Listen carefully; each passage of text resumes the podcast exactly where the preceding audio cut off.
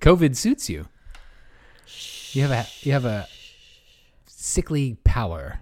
Your cadaverous pallor betrays an aura of foreboding. Are you quoting something right now? It's the haunted mansion. Um, I don't know why I'm not surprised. Disneyland.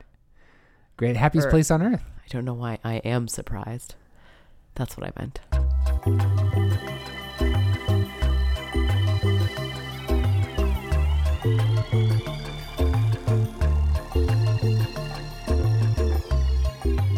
Mic check. M- mic check. One, two, three, five, seven, eleven, thirteen. Oh, you did it. You remembered to try some different numbers. Yeah, You were going to do that. You told me. I, I did tell you. Back in episode 13, we have continuity to keep up here. This is a, this is a, a serial program. I expect anyone listening right now to go all the way back to episode 1 and listen to everything all the way through at 5x speed before you get here. Hi, welcome. Two Most Difficult, Paul and Laura here. We're back.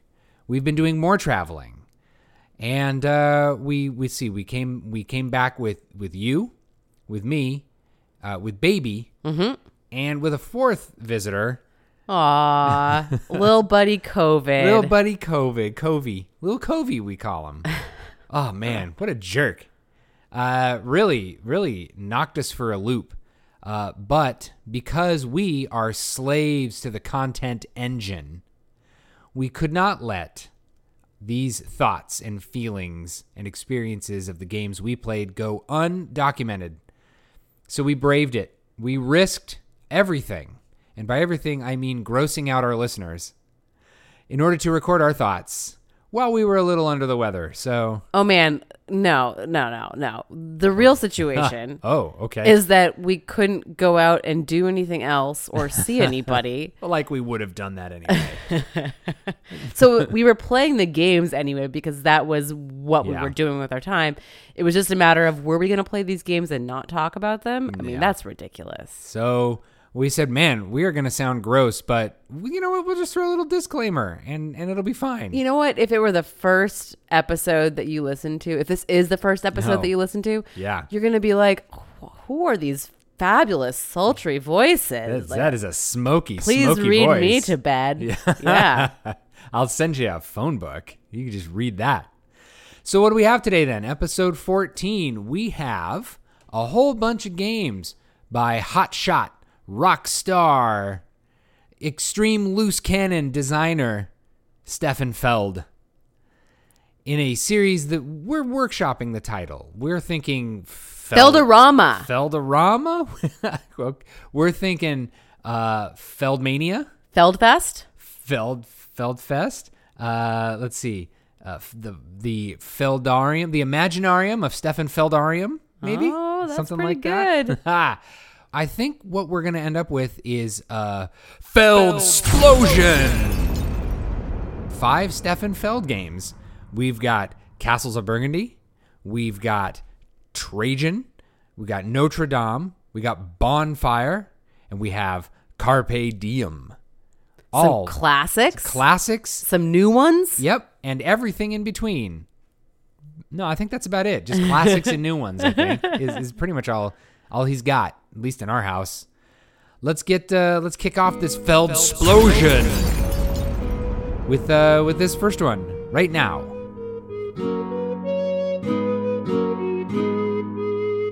Welcome, welcome to Burgundy. We've got uh, Castles? we got castles. We got buildings. We got sheeps. We got cows, goats, chickens. Yeah, but there's farmland for sure. We got, uh, did I already say boats? We got boats. You didn't because there's water here. We got knowledge. Have you seen the castles, though? We have a lot of castles here. And here in Burgundy, we don't really know when the things are going to get built or in what order. But hopefully they'll eventually get built. And uh, and you too can own a little piece of this of this majestic land, foreign, exotic, obviously fictional land that has never ever existed, Burgundy. Named after legendary newscaster. Nope, nope, we're not going there. We're not making that joke. I think you just did. Nope, I, we didn't. I got buzzed. It just buzzed. You didn't just hear the buzzer? the castles of Burgundy. We all know it. It's very famous, actually. Maybe you don't know it. Maybe, dear listener, we are your sole source for all information about what exists in the board gaming sphere. And if so, I don't know. Should I feel bad for dear listener? If we are their sole source No, of news? you're welcome. That's You're true. welcome. Don't go anywhere else. We are the only ones you should listen to. We invented board games. These are all just pseudonyms. Mm-hmm. Stefan Feld being chief among them. So Stefan Feld, I'm putting in mm-hmm. quotes, came out with Castles of Burgundy in 2011. Uh, after uh, I don't have the his his ludography in front of me, but pretty sure he kind of kicked around for a few years, not putting out a bunch of big games. Uh, Notre Dame and In the Year of the Dragon came out in 2007. Roma and Roma 2, but I, I do believe Castles of Burgundy was his big first smash hit. And uh, and and here we are in the year 2022, still talking about it. We've had a 2019 update release, and now on Gamefound right now is uh, is the big maximum ultra super mega deluxe edition. Oh. Ooh. She does this all the time. I will tell her what's for dinner, and she'll she'll make that reaction. Maybe it's just she's happy that I'm actually cooking something. I don't know. Well, I do love when you serve up board games for dinner. So Yeah, like uh, like one night ultimate werewolf. Ah, so, Jinx, you owe me a coke. I'm gonna have one right now. Please hold.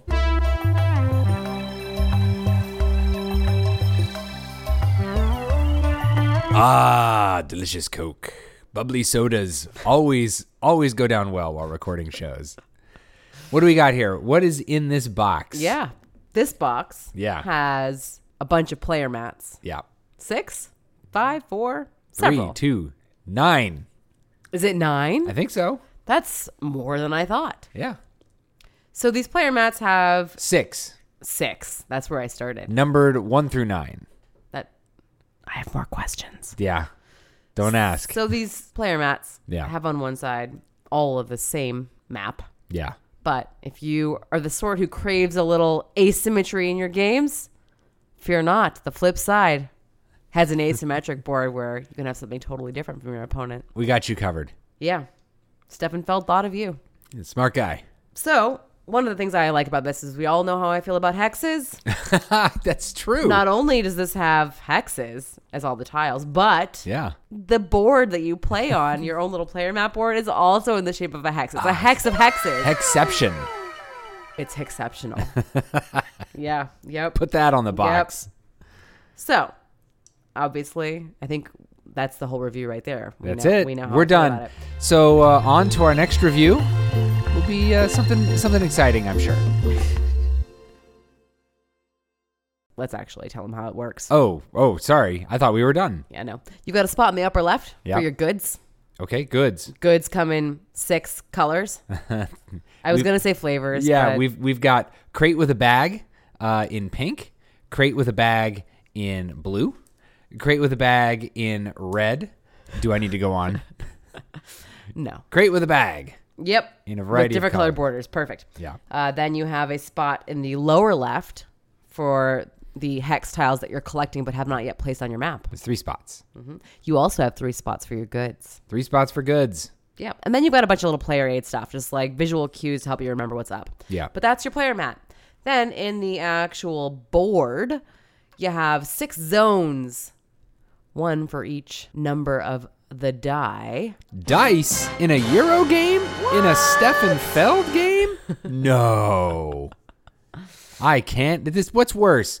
App-driven games or dice in a Euro game? Well, we'll find out. Keep going. Well, you've got these six. Yeah. Six regions. Depending on the number of players that you have, each of these regions will get filled with hex tiles and goods also. Yep. And then you have your score track around the edge. Can we just take a moment to appreciate the fact that that much like I used to do when I was a kid, I'd be writing my my essay on my line paper and then I would kind of run out of room on the right side or something and then I start mm. cramming the letters closer and closer together. I see where you're going. That's Yep. kind of what they did here. They started they were like we got to count to 100. and they kind of ran out of space around 84, and so they just play this little snake game to make it fit. Yeah, that is pretty funny.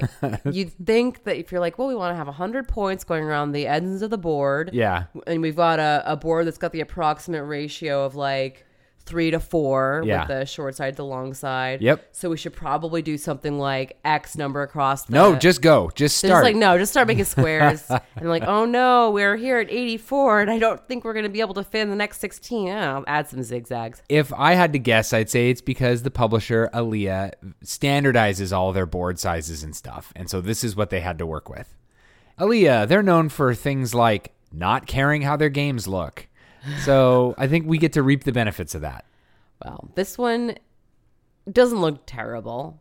Yeah. I It's mean, fine. I've seen worse.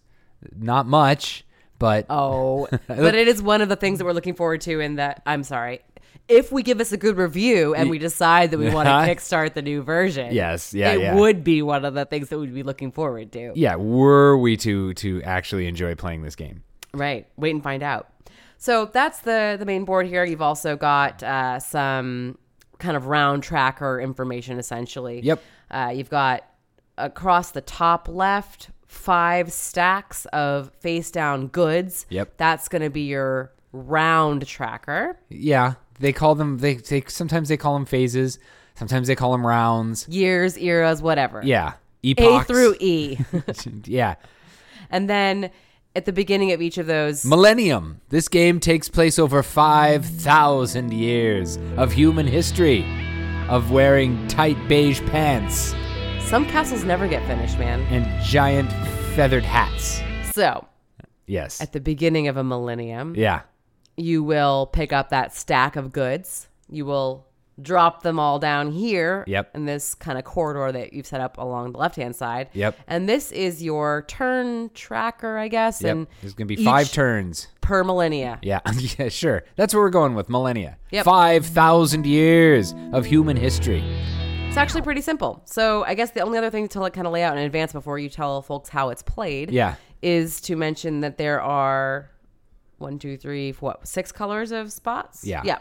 So by spots, what I mean is hex colors for placing on your map. You've got the dark green spots, those are the actual The titular- aforementioned- the titular castles. castles of Burgundy. Yeah.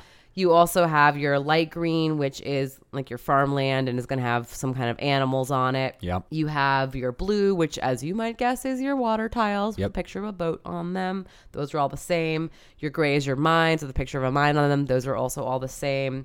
And then your brown spots are buildings. Yep. I guess that's kind of your village. Yeah. Uh, city. I think they call it a city. Sure, it's your Yeah. city.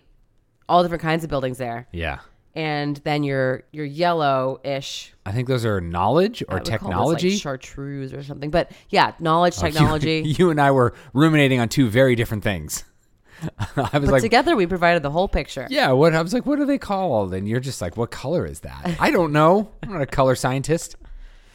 So there you go. I think we just laid it out. So yeah, the game takes place over uh, five. I guess the game calls them phases, five rounds. I think. I think we uh, call them millennia. Every one of these rounds, uh, you're going to take the five goods tiles and you're going to lay them out. Boom, boom, boom, boom, boom, right there on that column on the left side of the board. Then everyone's going to take the two dice of their color, and the start player is going to take the white die, and everyone's going to roll, roll, roll, roll, roll. And there you go. I got a five and a three, and then I also got a five and a three. Oh, you owe, owe me another Coke. I'm, man, I'm just racking them up. And then this white die here is a four. So what that means is I take the topmost good from that column on the left side of the board, and I stick that good on the spot labeled four on the main board there. And that good will be available for pickup, uh, which we'll cover in a second. But now, as the start player, I get to take my turn. And on my turn, I have to select a die and do one of four things. Uh, the simplest thing I can do is take a die and pick one of the hexes from the spot that matches that die. So I'm looking at this five, and over there in the five area, I can see that there's a mine available for me to pick up, and one of these, would you call it chartreuse technology tiles? Yep. For me to pick up, I could pick up one of those two tiles, put it right in my storage space on my board. Boom. That's what I do with my five die. Now I pick up my three die and I decide what I want to do with it. Well, another thing I can do is look on my player mat, and every one of these spots on my player mat has a color and has a number on it. If I'm able to, I can use this three to put one of the tiles in my storage area right here onto my player mat. Now, what's a legal placement? The only thing you got to do is match the color of the tile you want to place. Mm-hmm. You got to match the number of the die you're using to place the tile, Mm-hmm. and you got to make sure you're putting next to a tile that's already on your player mat. Adjacency. Yep. So you got to Okay. build out. That's the second thing you do on your turn. Uh, use a die to place a tile. The third thing you can do on your turn is sell goods. Over the course of the game, you will likely come into possession of these goods that we talked about earlier. Uh, crate in a bag in blue, crate in a bag in red, crate in a bag in purple. Well, each of those colors also corresponds to a die, like red is always four and purple is always two. And the goods you have in your possession can be sold. So you can use one of these dice to sell all the goods you have of that number slash color. So, like five is always brown. So, if I pick this five up that I rolled and I say, I'm going to sell some goods, and I look in my goods inventory, I can sell all of my fives. Maybe I have one, maybe I have four. Who knows? Doesn't matter because no matter how many goods you sell, you get one money. And then you also get two, three, or four points per good based on the number of players. Points are cool, but the money is really important because when you have two money, you can choose a tile as a free action from the black market in the center of the board. And there's nothing inherently special about the black market tiles, they're just an extra set that you can spend your money on as a free action during your turn. There are a couple of these technology tiles that are only obtainable on the black market, and they're okay, they're pretty cool. But by and large, it's just going to be a chance to maybe snag a ship tile if someone's taken all the ones that you wanted, or an extra chicken tile if someone's taken the chicken tile that you had your eye on. Or just to get an extra tile. Yeah, because since it's a free action, you're just taking it. Mine, gimme. It's it's it's a, a quick way to start filling up your board if you want. Which is really the primary way that you make points. What filling up your board? Filling up your board. Yep. Because if you manage to complete all of the tiles of a certain color region on your board, so I'm looking at my player mat and I see one, two, three yellow hexes right there together in a group. And if I manage to complete that, I look at my little chart here and I see that that gives me six points. And then in the earlier parts of the game, completing those regions gives you more points. So if I complete a region of three in the very first round of the game, that's six points for that region, and then 10 bonus points for completing it that early in the game. So many points. So many points, lots of points. In addition to the, the money Yeah. resource that you mentioned, Yep. I totally forgot to also put out there that you get Workers. Workers. And we're going to lead into that right now. But Paul, you might be saying, dice in a Euro game? Doesn't that mean the whole game is dependent on luck? And this is where you say, Okay, I'm trying to remember exactly what you said. Okay. But Paul, Yeah. dice in a Euro game, Uh-huh. doesn't that mean that the whole game is dependent on luck? How'd I do? Pretty good. I That think was what that's, you said, that's right? good to the judges. Yeah, great. They liked it. Fantastic. Uh, yes, dice. Uh, they can be mitigated through the use of workers. Uh, the start player starts with one worker, and then you go down. The second player starts with two and three and four if you're playing with that many players. Over the course of the game, you'll be collecting these workers. What do they do? They let you plus or minus a die by one. Uh, you can even wrap around a one to a six or a six to a one. You can spend as many workers as you want to adjust a die. Pick them up, throw them in the thresher, get in there. Those are the four things you do on your turn. You pick a pick a tile off the main board, put it in your storage, or you can put a storage onto your onto your player mat, or you can sell goods, or you can trade one die in for two workers. That's Yep. the game, man. Easy peasy. Uh, let's cover these buildings real quick. We're not going to cover all exactly what they do, but there are eight of them, and they all have varying powers from things like, oh, you placed this building down, get yourself four workers. Oh, you put this building down, get yourself two money. Oh, you put this building down, you get to take another tile from the board, from anywhere on the board. Yep. Several of them have that kind of ability based on colors. That's how you're going to chain things together a little bit. That's how you're going to get your turns efficient. Because if you if you just kind of plod ahead doing one die, one tile, you're never going to fill out even. You're probably not even going to fill out half your board. Yeah, several of them essentially uh, let you get a free move. So several of those buildings let you just take an extra tile. Yeah. Some of them let you play an extra tile. Yep. Then the, of course the castle lets you just do an extra move of any kind you want. Yeah, it's effectively an extra turn. You get a free imaginary die of any value to do with wh- however you please. Uh, let's see what else. Well, what else we cover? Oh, mines. Mines give you one money in between each year. So once you Millennia. millennia, millennia. Once you've finished, you know, five turns, boom, boom, boom, boom, boom. Then you move on to the next uh, millennia, and if you have uh, any mines, they'll each give you one money that you'll be able to spend. Uh, what else we got on here? Oh, farms. Uh, you put down uh, uh, one of these farm tiles with cows on it. Uh, there's four cows on there. You get four points. Put down another tile with three cows on it right next to it. That's three points for those cows, plus the four for the cows that are next to it. Yes. Continuously compounding bovines. Making cow friends. Uh, uh, what else? Oh, uh, the the technology tiles, the chartreuse tiles. Uh, there's a whole bunch of those. We're definitely not going to talk about those, but they just give you abilities that tend to break the game, like uh, trading in a die for two workers. No, you can trade in that die for four workers. Your mine gets you a gold. Now it gets you both a gold and a worker. Selling goods gets you only one gold. Or well, see, we call it gold. Let me get- fill you in here a little bit, dear dear listener. We call it gold uh, because our copy is missing the silverling tokens. So we have these little yellow cubes. If we've been calling it gold, what we really mean is silverlings. Uh, that that's the game's version of money.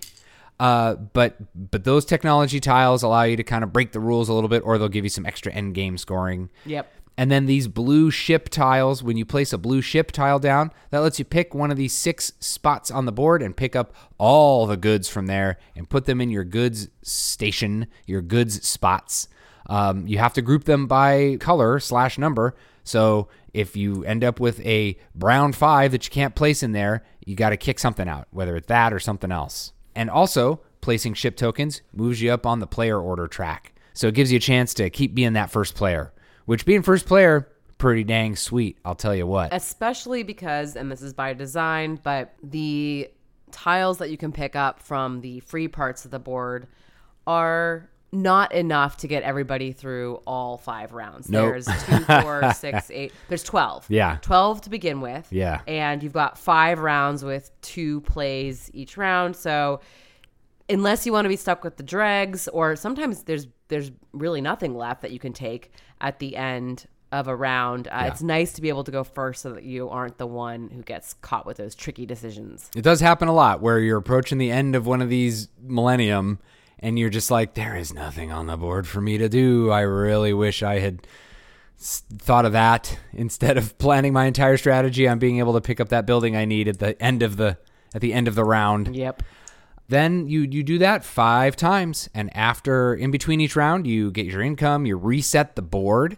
Those goods tiles stay where they're at, but effectively everything else gets wiped. And you just do that five times, and at the end of the game, uh, whoever has the most points wins. You you total up some points for your leftover money, some points for your leftover workers, uh, the points for some of these technology tiles that gave you bonuses for having Yep. I don't know animals of different types or that kind of thing. And uh, also, if you manage to complete all the regions on your player board of a certain color, you'll get a little bonus tile. If I completed all the light green areas, I get to pick up this bonus tile that gives me five points in a two player game. And if I also complete that zone, but after Paul does, I get the Little inferior teeny- version. The little teeny one. It's a little tile for ants. And endgame scoring is, is pretty quick. You, like I said, you tally up that stuff, tally up your bonus points. Whoever has the most points is the Castle of Burgundy. You Yeah. are crowned King Castle of Burgundy. Or Queen Castle, I there was no coronation. They turn you played, but- into a castle of Burgundy, and the castles of Burgundy are the, all the people who have played and won this game. Is that what the miniatures are in the Kickstarter? Yeah, they represent all the people who came before you, shrunk down They should have like the names on them. and molded into ABS plastic, and sun dropped if you're willing to pay an extra fifty bucks. Castle of Burgundy, what do we think? well, we like the game. We like this game a lot.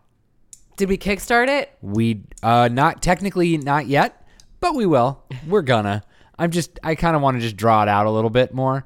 What we're currently on the fence about is whether or not we want the miniatures. It's only 10 more bucks, but that's a lot of miniatures. They probably won't get used And do do we really need to encourage the production of more plastic that serves no goal? So Paul's a completionist. Yeah, it really yes. is extraordinarily difficult for Paul to back a Kickstarter and not just go all in. Yeah. Especially when part of it that I'm saying, I don't think we need that part is only ten dollars. Yeah, right. And you're just going to get the same box. You're going to open up the box, and it's like, here's where the miniatures would go if you had given us your money. Oh, really? You think there's going to be like a, sl- a miniatures slot in there? Oh, they're 100%. They've said they're going to use the same box. Now, whether or not they include an actual note that says, hey, loser, you could have had miniatures in this spot. No, for- they won't for- be doing that. Um, are, is it going to be like a molded plastic insert like for a- the thing that you're going to throw away anyway? Like a game trays kind of thing. yeah, but you don't keep those. Oh, but it'll probably be part of other tokens and stuff. Like it'll just Mm. be there reminding you at all times you could have had it all. Dear listener, I think you see where this is going. I think Paul's going to buy the plastic, even though we're literally never going to use it. We'll see. I would put myself at 50 50 right now. I would never bet on or against myself. We like Castles of Burgundy. This is a really good game. What do we like about it? A lot of things. Okay. I mean, I, I like the scarcity aspect of the tiles and Yeah. Kind of seeing what's available and, and getting a basic idea about what I want to try to aim to do in this millennium. And then I, I like when I can't do it all and I have to figure out some kind of backup plan. It's kind of fun. I, I'm I'm not a huge fan of roll these five dice and that's your next five turns. But there, there's just this perfect balance of oh boy, time to see what I get to do now, and it's just these two dice, and that dictates what you get to do on this turn, and you get to have that feeling 25 times, and I think it, it just strikes that that perfect balance Yeah. of, of excitement, but also being able to do some kind of forward planning. Yep, agreed. And I like that with those four different things you can do on your turn. You know, maybe this turn I'm actually going to pick one up from the board and directly place it. Yep. You could do that. Yeah. Or you could just kind of stockpile stuff like buildings that you know you want but you don't aren't able to place yet but you you need to get for some reason. Yeah. You can kind of stockpile those or maybe you want to get rid of some goods because you're going to get a boat soon and you're going to restock some goods. A lot of different ways to to make the most of whatever you're given even if you at first you look at it you're like ah it's not an ideal roll there's definitely something you can do to still advance your game Now we've been talking quite a bit about this game, and and dear listener, if you are truly not familiar with this game, it may sound like it's it's hyper complex, but I would dare say of of of Feld's complex games, this is probably his most accessible because. the- like like you said, there's only four things you can do on your turn. Yeah. The implications of that can can really get your noodle cranking. And I would I would almost say that this could be played with a family. Almost.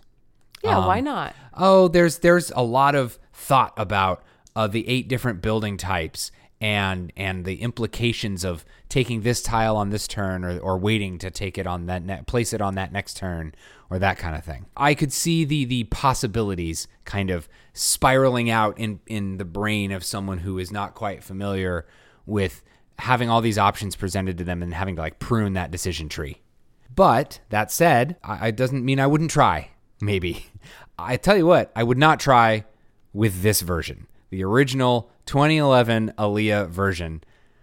I am willing to put up with a lot of questionable art uh, in in my games. This is just it's not just bad art. It actually makes the board hard to read sometimes. it's a little muddy Yeah, it's muddy. Things don't pop. You can't really just running your eyes over the board. You can't. Your eyes don't easily go to what's available and what's not. It, it's rough. And the 2019 version did a better job. Uh, my understanding is that there are some things they did better, some things they did not do very well. And then that brings us to the Gamefound Kickstarter, which I think we're just going to go all in on. Uh, not all in, all in. No, no, no, no. Let me back that up right now. No neoprene mat, no acrylic tiles. If we do get miniatures, I will not be sun drop paying to have them sun dropped. I will sun drop them myself. I'm a sun dropping machine here. I could sun drop that stuff in an afternoon. Um, I think we can call this a classic. It, it has survived the test of time, and I think I think it, it, it is definitely worthy of place on anyone's shelf who wants to consider themselves, you know, a collector of games. I think everyone should give it a try.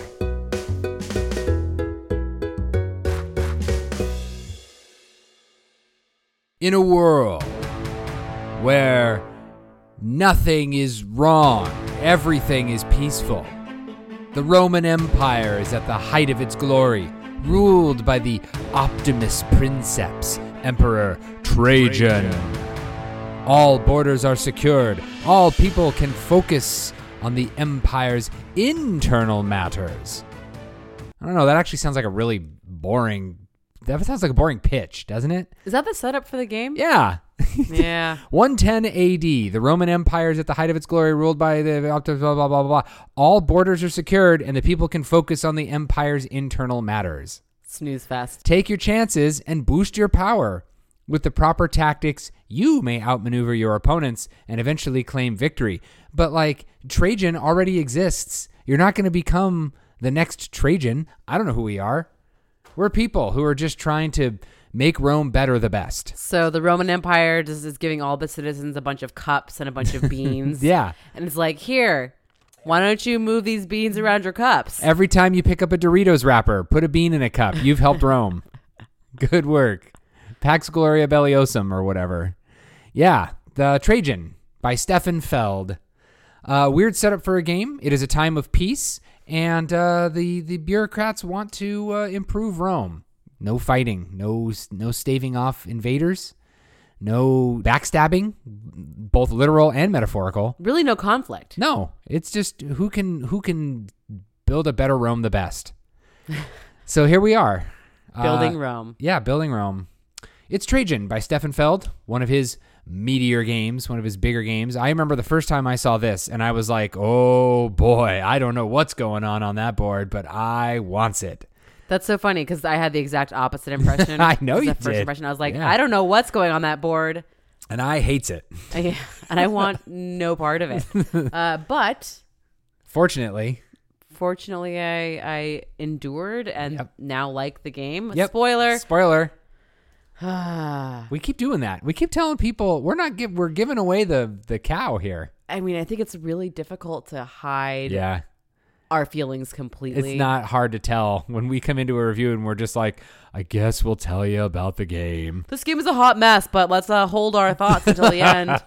this game is a hot mess, but I think it's kind of why we like it. Yeah. Well, I know exactly why I like this game, but th- that's not the point. That's Let's talk point. about What do the first get? impression Yeah, that you we- and I both had such a strong visceral reaction to of the opposite kind. Yeah. So what what is it that prompted this this reaction? Okay, so first impression, Yeah. The communal mat is it's just a lot and it's all muddy color. You know, it's one of those games where you've got a kind of a map, an overall map situation happening. I think is this supposed to be Italy? Is this supposed to be Rome?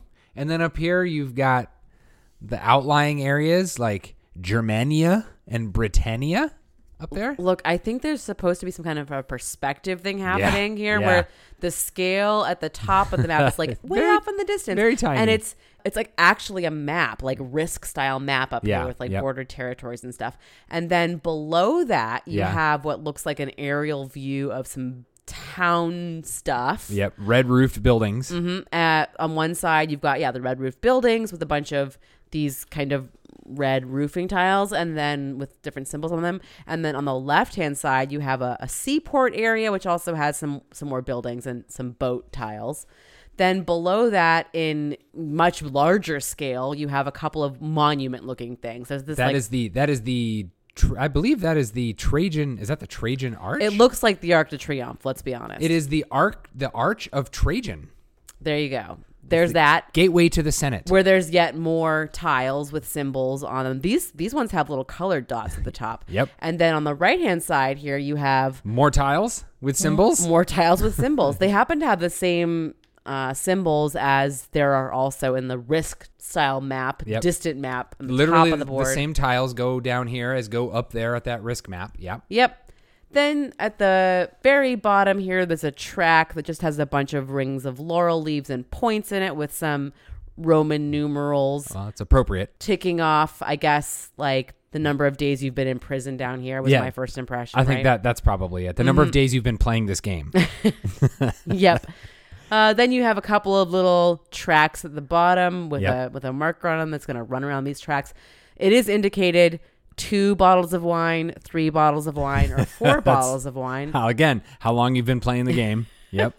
so you know which one to use. Yep. Usually when Paul and I play, it's a two bottles of wine type of game. I so suppose there's nothing stopping us from playing the three bottle game or the four bottle it would game. be so much longer. Yeah. And then around the whole periphery, you have your score track. Now that's the middle. Yeah. Bleh.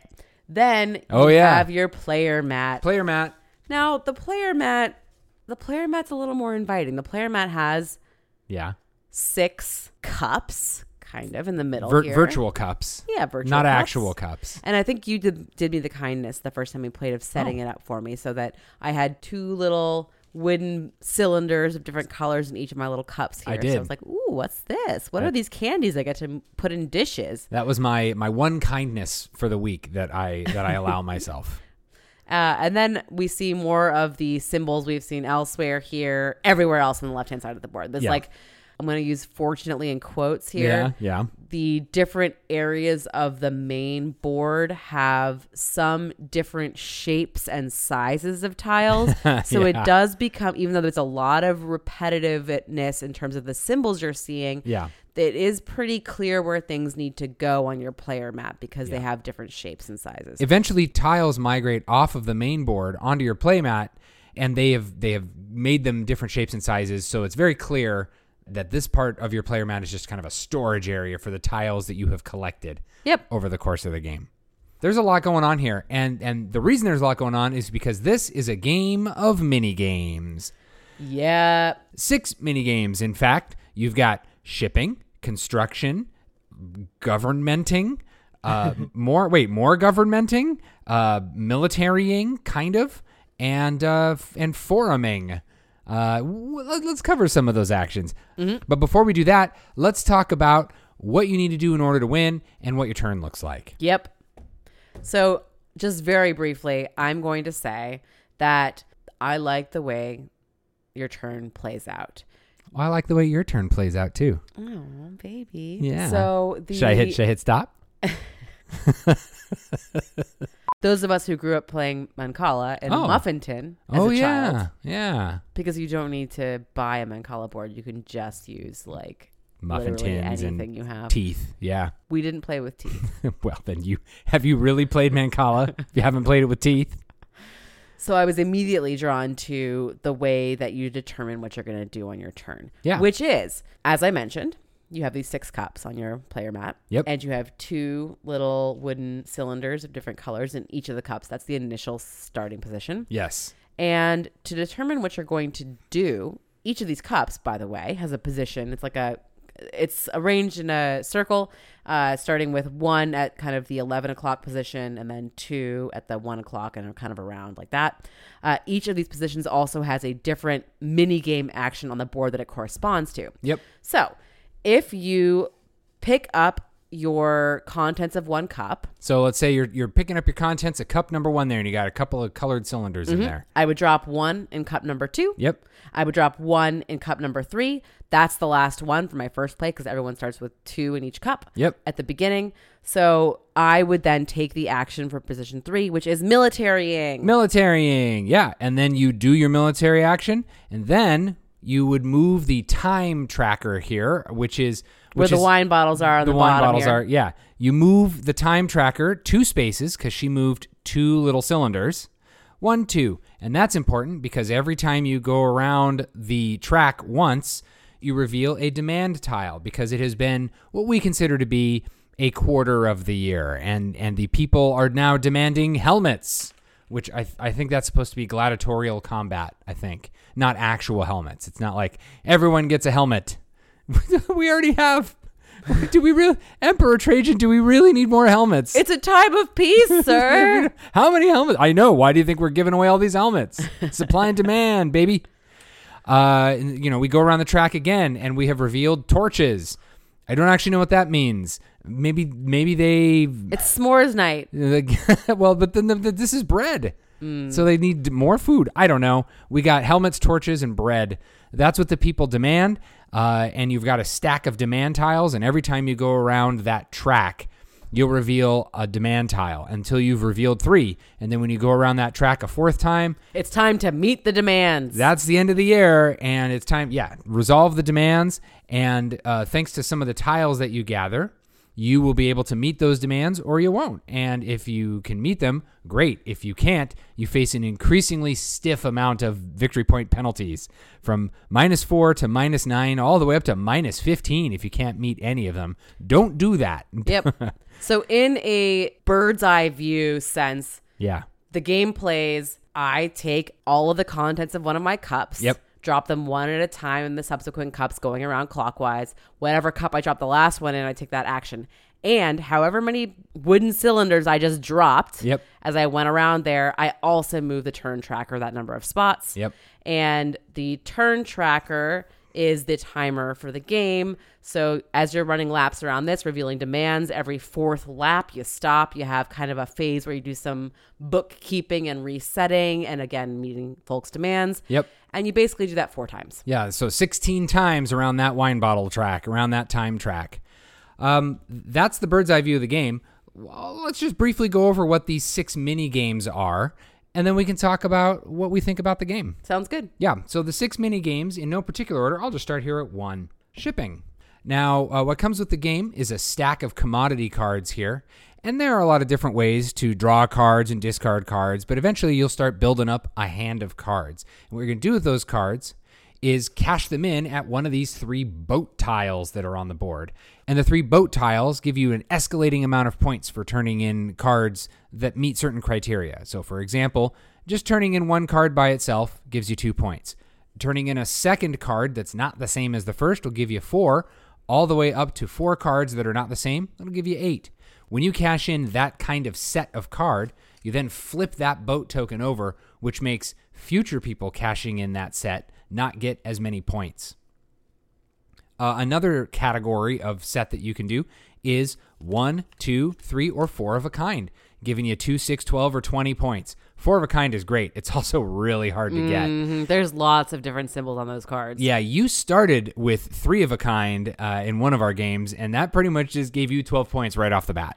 Yep. In fact, I looked at it and I think the first thing out of my mouth was, when you drew your three cards, did you get something weird? And you I like, uh, no, what do you mean? I was like, Neither did I. Just asking.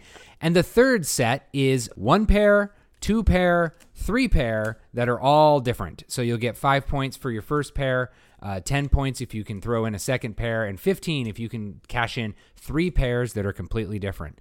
And like I said, for all three of these boat tiles, once the first person this year cashes them in, they get flipped over to their gray side, which makes them not worth as many points. But once you've made enough laps around the track and you set up for the next year, those boat tiles get flipped back over to their blue side and they become worth their maximum points again for the next person to come along and take them. That's shipping. Uh, we're going to move on over here to the forum, and the forum is in spot number two. That's pretty straightforward. During the setup of every year, some tiles get laid out there in a grid in the forum, and, and when it's your turn to take a forum action, just take one of those tiles. They range from temporary one time tiles to help you meet the demands like bread or helmets or torches. They can give you extra votes in the Senate, which we'll get to in a bit, or they can give you extra actions. Extra actions are neat. Uh, if you take an extra action tile, say for shipping, right? You pick up a shipping extra action tile. The next time you take a shipping action, you can spend that tile to immediately take another shipping action.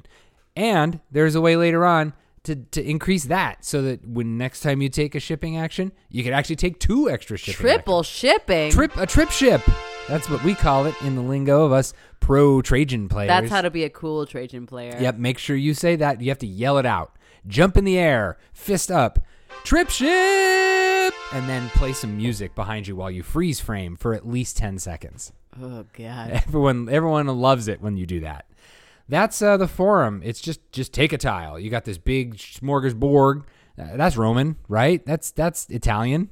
Isn't it weird? Isn't it weird that when we think of Roman, that's like it can either mean Italian or Latin. I'm gonna cut that part out. Uh, we're going to move on to number three here, which was the military. We mentioned that earlier. Now, despite this being a time of peace, that doesn't mean there aren't some other Germanic tribes out there that need their butts kicked. So, uh, when you start the game, everyone starts up here in this military risk map area with a big dude and a little dude in this green circle. And when you take the military action, you got some choices. You could take your big dude and move him to an adjacent spot and take a tile that's there, if there is one there. If there's not a tile there and you move your big dude there, you get nothing. Another thing you can do is take one of your little dudes out of that green circle and drop it right into the spot where your big dude is. If there's nobody there, then you'll get the full amount of points that are available in that spot. But you'll lose points if you're not the first player to put a little dude there. You'll lose three points from that possible total for every person that got there before you. And then another thing you can do uh, is to just add more little dudes to that green circle. You typically don't want to spend your military actions doing that because there are ways to do that kind of for free later on, which we'll cover. Not to mention, if you're not going to actually place them in any of the Yeah. lands, it's just wasted turns. It's yeah, wasted time in this game is all about efficiency. Let's move on to the Senate action. That's here in spot number four. The Senate action is really simple. It's just a track. It's that track we were talking about earlier. Well, I think we jokingly referred to it as the prison where you're writing those Roman numerals. It's literally just a, a bunch of It's a row of numbers. It's a row of spots left to right. yep, with like the the one, two, three, Yeah. four slash five tally. That represents votes mm-hmm. in the Senate. So the further along you move down that track, the more votes you get in the Senate, and those votes are tallied up uh, in you know in the year when we resolve demands. That's another thing we do during that little bookkeeping phase is we resolve votes in the Senate. You also get some victory points every time you move further and further down that track. And earlier I mentioned in the forum spot, one of the tile types you can get is little tiles that help you get extra votes in the Senate as well. So you can actually win the Senate without ever actually taking a Senate action. And winning the Senate is good because you get first dibs on what special bonus you'll get to score in the end game. Yeah. The next action is the Trajan action, the titular Trajan action. And the Trajan action is where you get to pick one of the six different Trajan tile types. Oh, we got this alliteration. Eat your heart out, Chaz Marler. Watch it played. we got you beat. The six Trajan tile types are anything from drawing extra cards to putting dudes in the green circle here uh, for the military spot, putting dudes in the brown circle for the construction, which we'll get to in a second, uh, permanent tiles that fulfill the demands that the people want. I got this bread Trajan tile that I've scored, and I just keep it there on my mat. And that means I permanently have at least one bread to put towards fulfilling the demands, which is very useful. Whoa, whoa, Paul, what about those colors at the top of the tile? That's that's an excellent question. When you take a Trajan tile, you'll put them in these spots that are around these Mancala cups. Uh, the one, the two, the three, the four, the five, and the six. Uh, and where you put that is denoted by this cool wooden arch of Trajan. It starts in spot number one, and when you get your first Trajan tile, boom, you'll drop it there in spot number one, and you'll move your arch to the next unoccupied spot around your Mancala board here. As you take this action, you're going to be filling up more and more spots around your Mancalas with these tiles. If you end your move in a Mancala cup with a Trajan tile on it, and you have those two colors in that cup, you score that tile. So here's a great example. Right now, I'm looking at a Trajan tile here in spot number one that has two blue dots on it. That means if I do a move of my little cylinders here and I finish in that spot and I have two blue cylinders in that Mancala cup, great. In addition to taking the action associated with that cup, in this case, the shipping action, I also get to score that Trajan tile, which in this case gives me five points and lets me put one dude in the green circle up here in the military area. So those Trajan tiles are really the entire reason I think that you have these wooden colored Yeah, bits. That yeah, that's the only reason they're colored is so that it gives you something to shoot for, and and, and gives you that those extra free actions to help you be more efficient. And it's okay if you have extra cylinders in there beyond just the two that you need to complete Absolutely. that tile. And the one that you put there does not have to be one of the ones used to complete that tile. Nope. But as long as when you take that action and finish your move, you have present in that cup the two colors on that tile, you get to take that bonus action or ability Yeah, and get the points get the points. and still do what you're supposed to do when you take the cup. Yeah, these tiles have a you know a, a varying number of points in relation to the ability that they give you.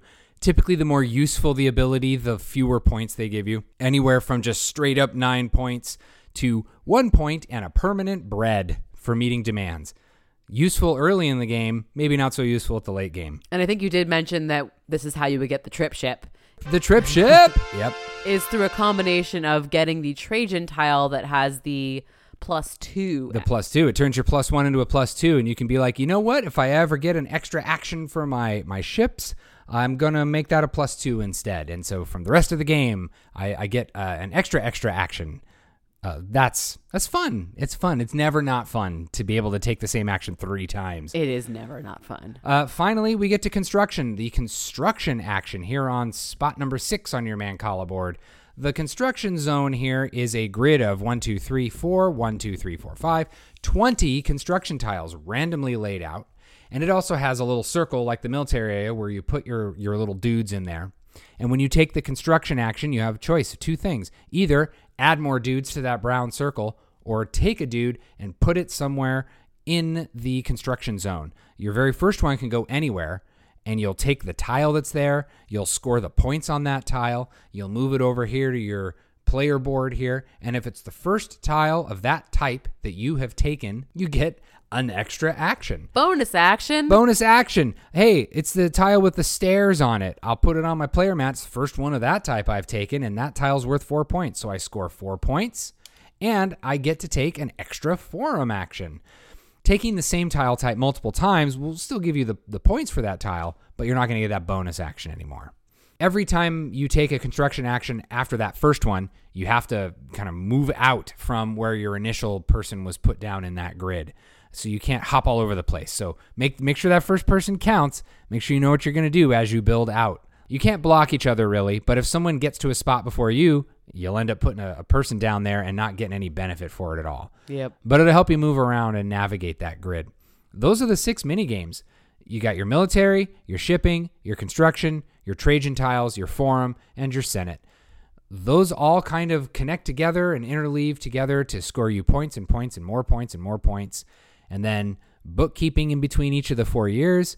And that's it. At the end of the game, you do a little bit more tallying up of some things. Uh, and then finally, you score these bonus tiles that you have picked up. These bonus tiles are what you win when you win the Senate during those bookkeeping rounds. Uh, I'm looking at one right now, and it gives you three points for every, what is this, wine card that you played during shipping, and three points for every fish card that you maybe have played as part of your shipping. But Paul, why is the other side of that tile a different color and has less number of points for the same things on it? because unlike a certain I don't know 250 plus year old country uh, that that currently tests democracy these days, uh, back then they actually gave you a bonus for coming in in second place. that was a Oh, is long. that one. why? that was a long one. Yeah, you get you just because you come in second place in the Senate doesn't mean you get nothing. You get to pick up one of these bonus tiles, but you get the gray side, which is just not as many points, but for the same thing. So I'm looking at one right now that says if you have a leftover bread tile after fulfilling all the demands at the end of the game, if you still have a leftover bread tile, great, you'll get nine points for it. But if it's the gray side, which you had to take because you came in second place when you took that tile, you'll only get six points. So it's not nothing. Uh, that's reserved for the third and fourth player. Wait, when you play with three or four people, there's actually only the two tiles. Yeah. So you don't get anything. Ah. Yeah, third and fourth place get nothing. So we've been we've been a little bit spurled by playing with just the two of us. Yeah, yeah, we have. If we played with three or four players, we would find ourselves hurting a lot more with these bonuses. I think I think scores would be a little bit lower. Yeah. Uh, but that's it. The six mini games, all selected through the use of this Mancala game that you're playing in front of you. Man, it, it's it's quite a package here, and I don't think we've played anything like it. Absolutely not. What- Aside from Mancala.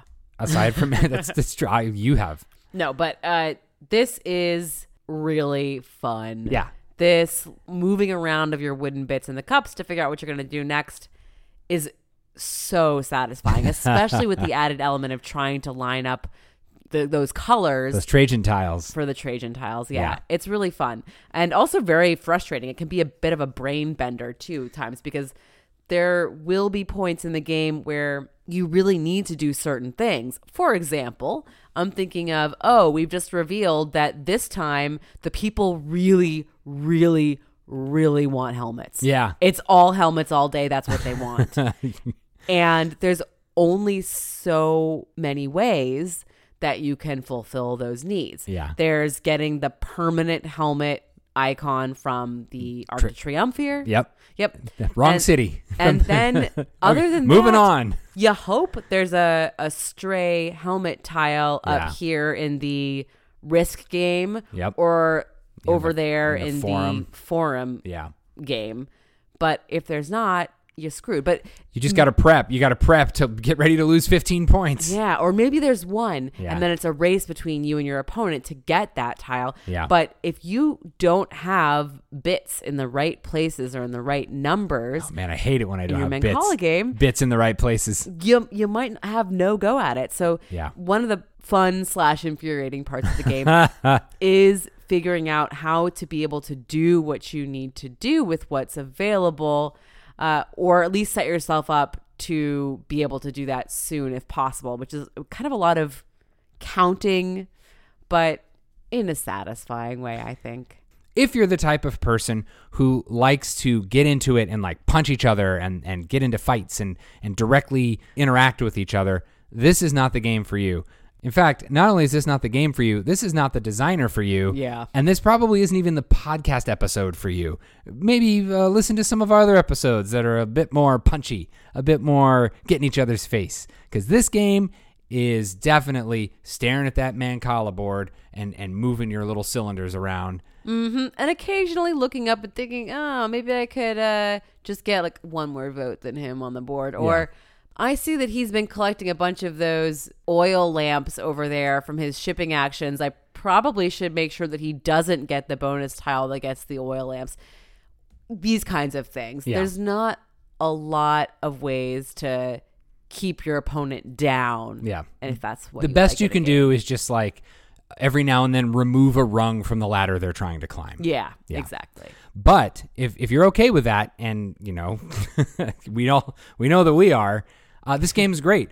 I would really like to see this game get kind of an updated look. Some Ian Yeah. O'Toole artwork, I think, would really do it well. If I were deluxifying this game, it wouldn't have all three of these tracks down at the bottom. It would probably be some kind of removable tile or something that would sit in a cool double layered board or something like that.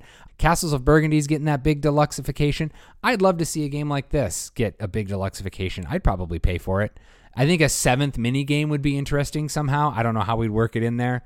I think this game could could actually stand to be expanded just a little bit more, and I would absolutely pay for a deluxe version of this. I would enthusiastically encourage you to. Yeah. Uh, no miniatures, though. I don't think it needs miniatures. We don't need little busts of Trajan. I encourage you, dear listener, go look up what Emperor Trajan actually looked like. They had a very different idea about what a, a powerful man looked like back then. He's, oh boy, kind of a weirdo. Sorry, Trajan and your descendants, descendants, descendants, but it was 2,000 years ago. Get, get some thicker skin.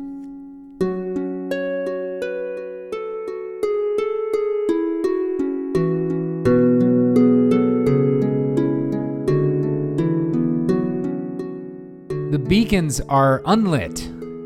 Gondor requires no aid.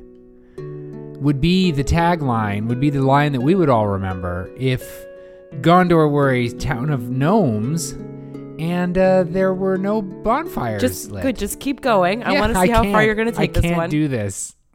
That's it. The bit's over. That was a quick bit.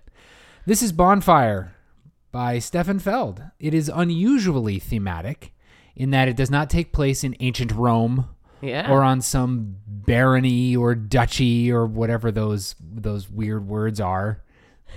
this takes place in a magical forest. It's very blue. it looks uh, kind of like Tatooine, actually, which I'm thinking that because these these little meeples look just like tiny Yodas. Yeah. Um, Tatooine has nothing to do with Yoda. Tatooine is a Oh, you're right. A desert. What, what's the name? Of, what's the name of the planet where Yoda lives? Dagobah. The no, that's the Dagobah system. Yeah, but the planet itself is also called Dagobah. Star Wars is weird. They will Okay. name entire systems after the sole habitable planet inside of it. Got it. So it, it actually looks like Dagobah then. There we go. But this is Bonfire by Stefan Feld. Welcome back to the show. We took a little detour there. Uh, this is a game about gnomes and bonfires and secret forest guardians. I tried reading the intro paragraph in the rule book. I read it two or three times and I just can't get through it. Look, I I admire that this has the most theme of a Stefan Feld game that I've seen. But the theme makes absolutely no sense. It has something to do with forest guardians and bonfires and cities and gnomes and and having a competition to see who can save the world the best. I think it doesn't matter because uh, it's charming in its presentation, and I think that is the part that truly matters, especially for a Stefan Feld game. Agreed. It's nice to look at. It is. Well, why don't you tell the listener what we're looking at right now? I mean, aside from On the table, Laura, not me, but on the table. Sure. So uh, we've got a board that, generally speaking, has two halves. Yeah. One half is a series of islands with some waterways, obviously, between them. And most of the islands in the middle have um, tokens for goals on them. Yep. The game calls them tasks, and they can be anything Yeah. from do this thing to do that thing. And anything in between. I could go. I could go into detail, but it's too early for that. Uh, yep. And then you also have these peripheral islands where we have called them, we called them it- Uh oh. Cultural insensitivity warning. Italians Yeah. or angels. Yep. Was, it, was there something else that we called them too? Uh, they're technically called guardians. Oh no, there was something else that you said, Evita. Evitas, Yeah, yeah. So Evitas. maybe you can actually imagine what they look like with those three Yeah. descriptions. Give me something like that. Yeah. That's that- Spooky ghosts. They can be Yeah. spooky ghosts. Yep. So they're colored meeples. Yeah. Uh, you've got kind of a, like teal. I think we decided this one was Yep. pink, gray, And natu- au natural. oh natural. Perfect. yeah. Nude. So that's that side. Nude guardians. If you're white, That, that's true. You know what? That's right. That is actual cultural insensitivity. That's true. and then over here on the other half of the board, you have uh, like an altar type of situation, maybe. I think what like a you've got- sundial in the middle. You've got this bonfire, which magically has an arrow pointing. It's like a turning bonfire with an arrow. I, I think it's like a big like combustible spin the bottle. yep. Yeah. So that thing turns. Yep. Uh, doesn't actually turn. It's not like a, you know, it's not like a dial kind of thing. Lazy have to- you have to Susan or anything. pick it's it up this cardboard thing that you turn. Yep. Uh, and then around that, you have a series of benefits. Yeah, benefits that we'll go into in a bit. Yep. And you also have some um, more Tokens. tokens. More tokens. With different shapes and symbols on them. Yep. And then around that, you have a series of little Benches. Yeah, like little benches for your your little- Yodas to sit on. Baby Yodas. Yep. And those have some some perks there as well. And then outside of that, you have a set of These are called path tiles. They have a Yep. road and a colored crystal, one of three colors on them. And it's like this marketplace of these path tiles that you can choose from. and then you also have your marketplace of gnome cards and Elders. elder. yeah. elder Who are gnome also cards. gnomes. They're just older gnomes. Yep. And then of course you've got a score tracker. And a score tracker. Every Euro game needs a good score tracker. Yep. And this one uh, is no different. So that's the play board. Yeah. And then you have your own board. Your player board. Your play thank you. yeah. And your player board is a semicircle that has in the middle a grid, and that's where you're going to be laying some. One by three tiles. They're Like kind of like dominoes, Yeah. but with three spots in them instead Yeah. of two. Yeah. Yep. And around that, you have your bonfires with the locations that where you will place the things that you pick up from the islands with the goals. The tasks that we mentioned earlier, there's seven spots for them, and you'll be picking those up and putting them in their spots around this semicircle on your player board. Yep. And then outside of that, you have by outside of that, I, of course, I mean we're building out from the center of the circle here. Yeah. Yep. Yep. And then you have the uh, the spots for those aforementioned little wood uh, cardboard chits that have the different shapes and symbols on them. That the bonfire can point to. Yep. Yep. And then outside of that, you have the path tiles. And I think we need to stress that they really are different shapes. Like I've got one here that looks like an upside down V. Got one here that's just a straight rectangle. Got one that looks like what do you think? A butt. Boobs or butt? I've been calling it the butt one. Yeah, I've been calling it the boobs. Well, I think we know uh, what kind of man I am, I suppose. Uh, but the these shapes, um, these shapes will plug right in. All the four player boards are different. Uh, with with the order in which these little weirdly shaped tokens need to slot into the outer edge of this semicircle. That's an interesting fact for you, right there. All four player boards are different. So it's not like everyone's going to be struggling for the same token at the beginning of the game. Outside of that, we've got these. What are they? Th- Those are the path tiles. I said that already. That's right, the path tiles. Yeah. They they so what happens when you you slot in one of these weirdly shaped tokens into the outer side of your player board, uh, and then you can slot a path token right on top of that, and it creates this neat little satisfying contiguous series of tokens that all join together. It is very satisfying It to kind of lock it all in. It's like a little puzzle Yep. that fits really nice. Yeah. Put together a little jigsaw puzzle. It's good. Uh, that's the the description of the board. Let's go ahead and talk a little bit about how the game plays, because we've got a lot of talking to do, given that this is a Feld game. so the object of the game is to score points, and because this is a Stefan Feld game, it's gonna get circular. So try to bear with me here. The way you score points is by moving your ship around those islands, picking up tasks, and picking up these guardians, these angel figures, and bringing them back to your player board. You don't actually have to bring them back. As soon as you pick them up, they magically teleport to your player board. And these tasks will be things like uh, have a total of a certain number of little blue flower resources, or have a certain number of completed bonfires of a certain color, or that kind of thing. The idea is that you'll gather these bonfires, you will complete those tasks to actually light the bonfires. Then the guardians that you move around the board and pick up will eventually make their way around the semicircle from left to right Along the path tokens that you will have collected. that you will have collected. And then, provided you've got that portal token, those weirdly shaped tokens between a path tile and a lit bonfire, creating that path, then the guardians can make their way into the spot that's right next to the bonfire and you'll get more mega points. So, for example, I'm looking at my player board right here. I've completed a task that gave me five points. And then I've moved a guardian down next to that bonfire, and that particular spot, because it's earlier in the semicircle, is going to be worth fewer points. And in this case, this guardian has given me three points for standing next to this lit bonfire, which itself gave me five points. So you you want to make sure that you've set yourself up so that you can have a nice pathway for all your guardians that you're going to pick up to work their way around and then lock them all into place next to tasks that you have completed. so, but here's the tricky part. Oh, what is the tricky Yeah. part? Because so far You're- this game seems pretty easy.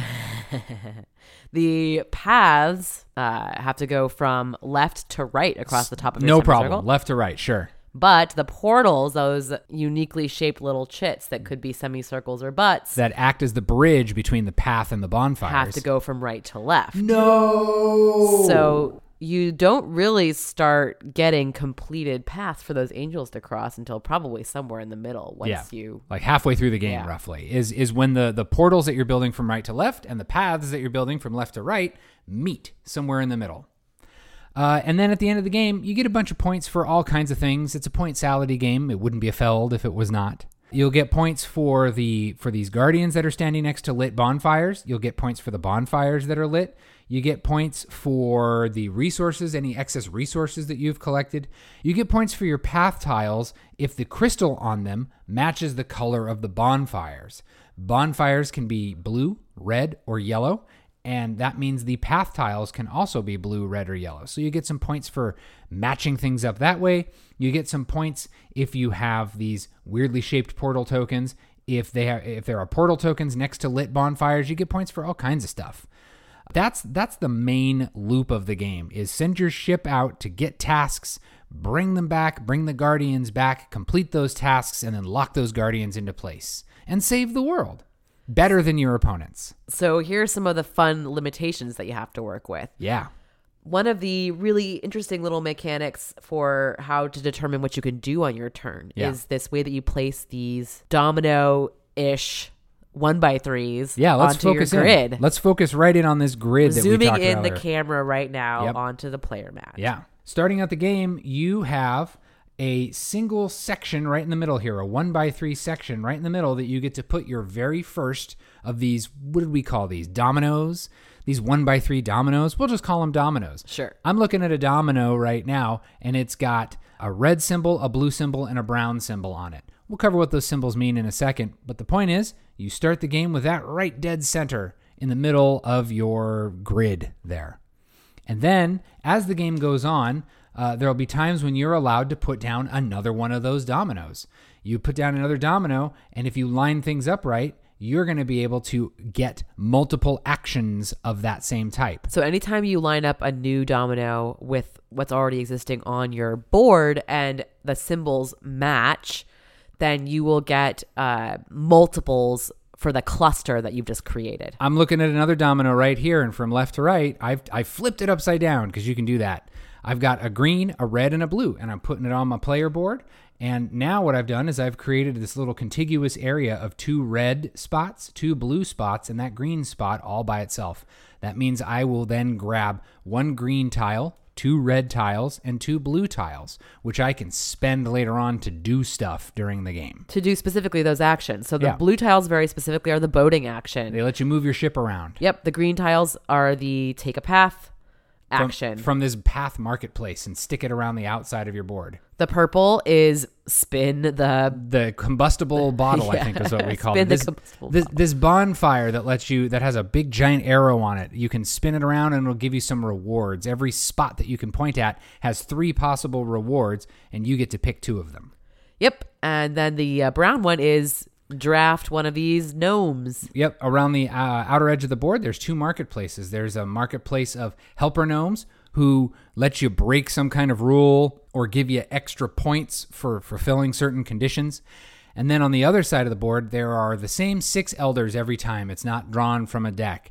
And they are kind of like publicly available private objectives, like milestones. Like, ooh, it's time for me to, to draft uh, the one that gives me one point for every path tile that I have around my board. I've got seven path tiles around my board. That's going to be a cool seven points if I can draft that elder gnome right Yeah, there. Yeah, all the elder gnomes are about giving you points for Yeah. excellence in any one of the main areas of the game. Yep.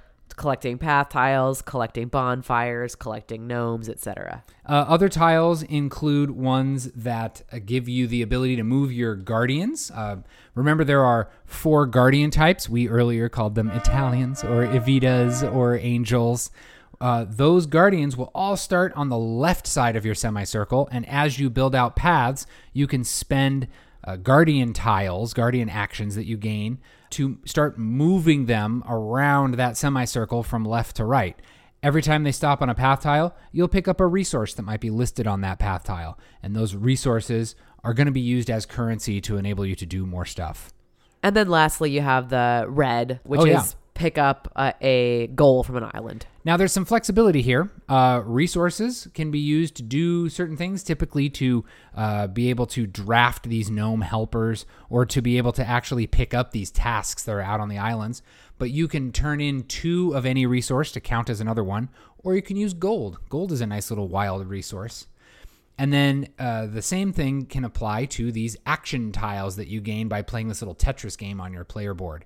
You can turn in two of any action tiles to count as one of another one. You can be like, oh, I really need to, to get a purple tile so that I can turn this bonfire one spot. Pick two of your action tiles that you're not using and turn those in. Now, that's going to mean you're not being as efficient with your tiles, but if you need something now, you need something now. And the game gives you that flexibility to do that. So uh, it sounds like we've just talked a lot in circles. And, dear listener, this is one of those instances where I'm going to ask you to take a look at maybe a Google picture uh, or something like that to really get an idea about what we're talking about. But it, it's a game of all these lining up mechanisms. You need to do this in order to do this, in order to do this, in order to do this to get points. And, and like we said, it wouldn't be a feld if it didn't have that. but hopefully, we've done at least a decent job of laying out what the object of the game is and how you and how you win. Yeah, at least I don't I don't feel like it's one of those hamster wheel kind of games where you have No? to kind of Okay. get on and go in a certain flow because you don't really, but you do have to kind of balance all of the different elements in some fashion. Yeah. A little of this, a little of that, a little of this. Some forward planning definitely helps. I'm going to pick that task up because in three turns I'll be able to do this, which will then allow me to complete that task. And when you complete tasks, you get to flip over the token that you that you picked up in order to do that task. It'll give you some points, and then next to each of these spots where these tasks on your player board goes, Is your own little Yoda in your own color. your little little army of, of baby Yodas. And once you've completed a task successfully, yep. That just happened. what were you doing? Were you? I uh, was playing with the offering tokens. Let's try that again. And once you've completed a task, you flip it over, and the baby Yoda that's sitting right next to it, keeping a watchful eye on that bonfire that you just lit, then you get to send them to the middle of the board and you get a, a one time bonus boost, like maybe a couple of gold and, and a wild action tile, or a boost that lets you set the, uh, the bonfire to any of the directions that you want to gain the benefit, or lets you put your ship anywhere you want on the board. They're very good benefits. They're excellent Yes. benefits. And, and what you do is you end up stringing this series of actions together on your turn. Uh, you, you're like, I'm going to claim this goal on my turn. Then I'm going to uh, flip this bonfire over and put my baby Yoda on this spot that allows me to then pick this thing up and put it over here, which, oh, completes another goal. And, and you get to have yourself a nice little combo turn like that. In fact, these benefits are so good Yeah. that they are the timer for the game as Yep. well. Once seven of these benefits have been claimed, that is to say, once there are seven baby Yodas out here uh, on the table on the main board here, then that starts a countdown, and the start player grabs literally a stack of tiles that counts from five to one. And for the rest of the game, every time they take a turn, they take the top tile off and hand it to the person whose next turn it is. So everybody gets five more turns after seven baby Yodas have entered the ring around the bonfire. Yep. You finish the round, and then everyone gets five more turns. And then you run through your scoring list. I think we mentioned it a little bit earlier. We're not going to run through it now because it's it would, your brain would start melting out of your Points, ears. a little points, bit. points, points, points, points, points, points, points. And then whoever has the most points uh, has saved the world better than everybody else. You got it right. I mean, you're probably ready to play now. Everything. Yeah. Just- you know what? Eat your heart out, Jon Gets Games. you just come here and listen to us, and we'll just shout you through games. so do you want to talk about how we feel about it? I, I would love to. I would like to say that uh, I think I like it. What do you think? Yeah, I like it too. This is where we kind of where we kind of put our little feelers out to decide if we're going to uh, agree or argue. I think it was pretty clear from us playing it eagerly three times Yeah, in a row. We really did. Just one, two, three. Bang, Yep. bang, bang. Uh, so here's some things that I like about it. Like Yeah. really things that I really like about it. Uh, when you set up the board, everything's a little different every time, and there's enough. So much variability in setup. They give you so many of these little tasks, and you only end up, especially in a two-player game, you only end up using like half of them. That's exactly what I was gonna say. Yeah. is just the amount of variability up here with the tasks. And the tasks are yes a big part of the game because you need to get lit bonfires to get points in the end, but mostly what I like about it is it gives you kind of your starting point. Like Yeah. the first thing I do when the when the game is set up is, oh good, like what you know what tasks have some nice synergies that I might want to cash in on or are conveniently located close to an Evita that I want to get or something like that. Yeah. And that in conjunction with the you know the gnomes that are available early on can help determine how you're going to play this game. Yep. So one of the other things I really love about this is the wide variety in the gnome cards. Yeah. And you never get through the whole deck in a game, so you're No. not going to see all of the cards. So many, a multitude of gnomes. And they have really fun perks that are things that you can do every time you take a certain action. So They break the rules, right? Like there are so Yeah. many rules in this game, but then they introduce this deck of gnomes that are just like, Pah!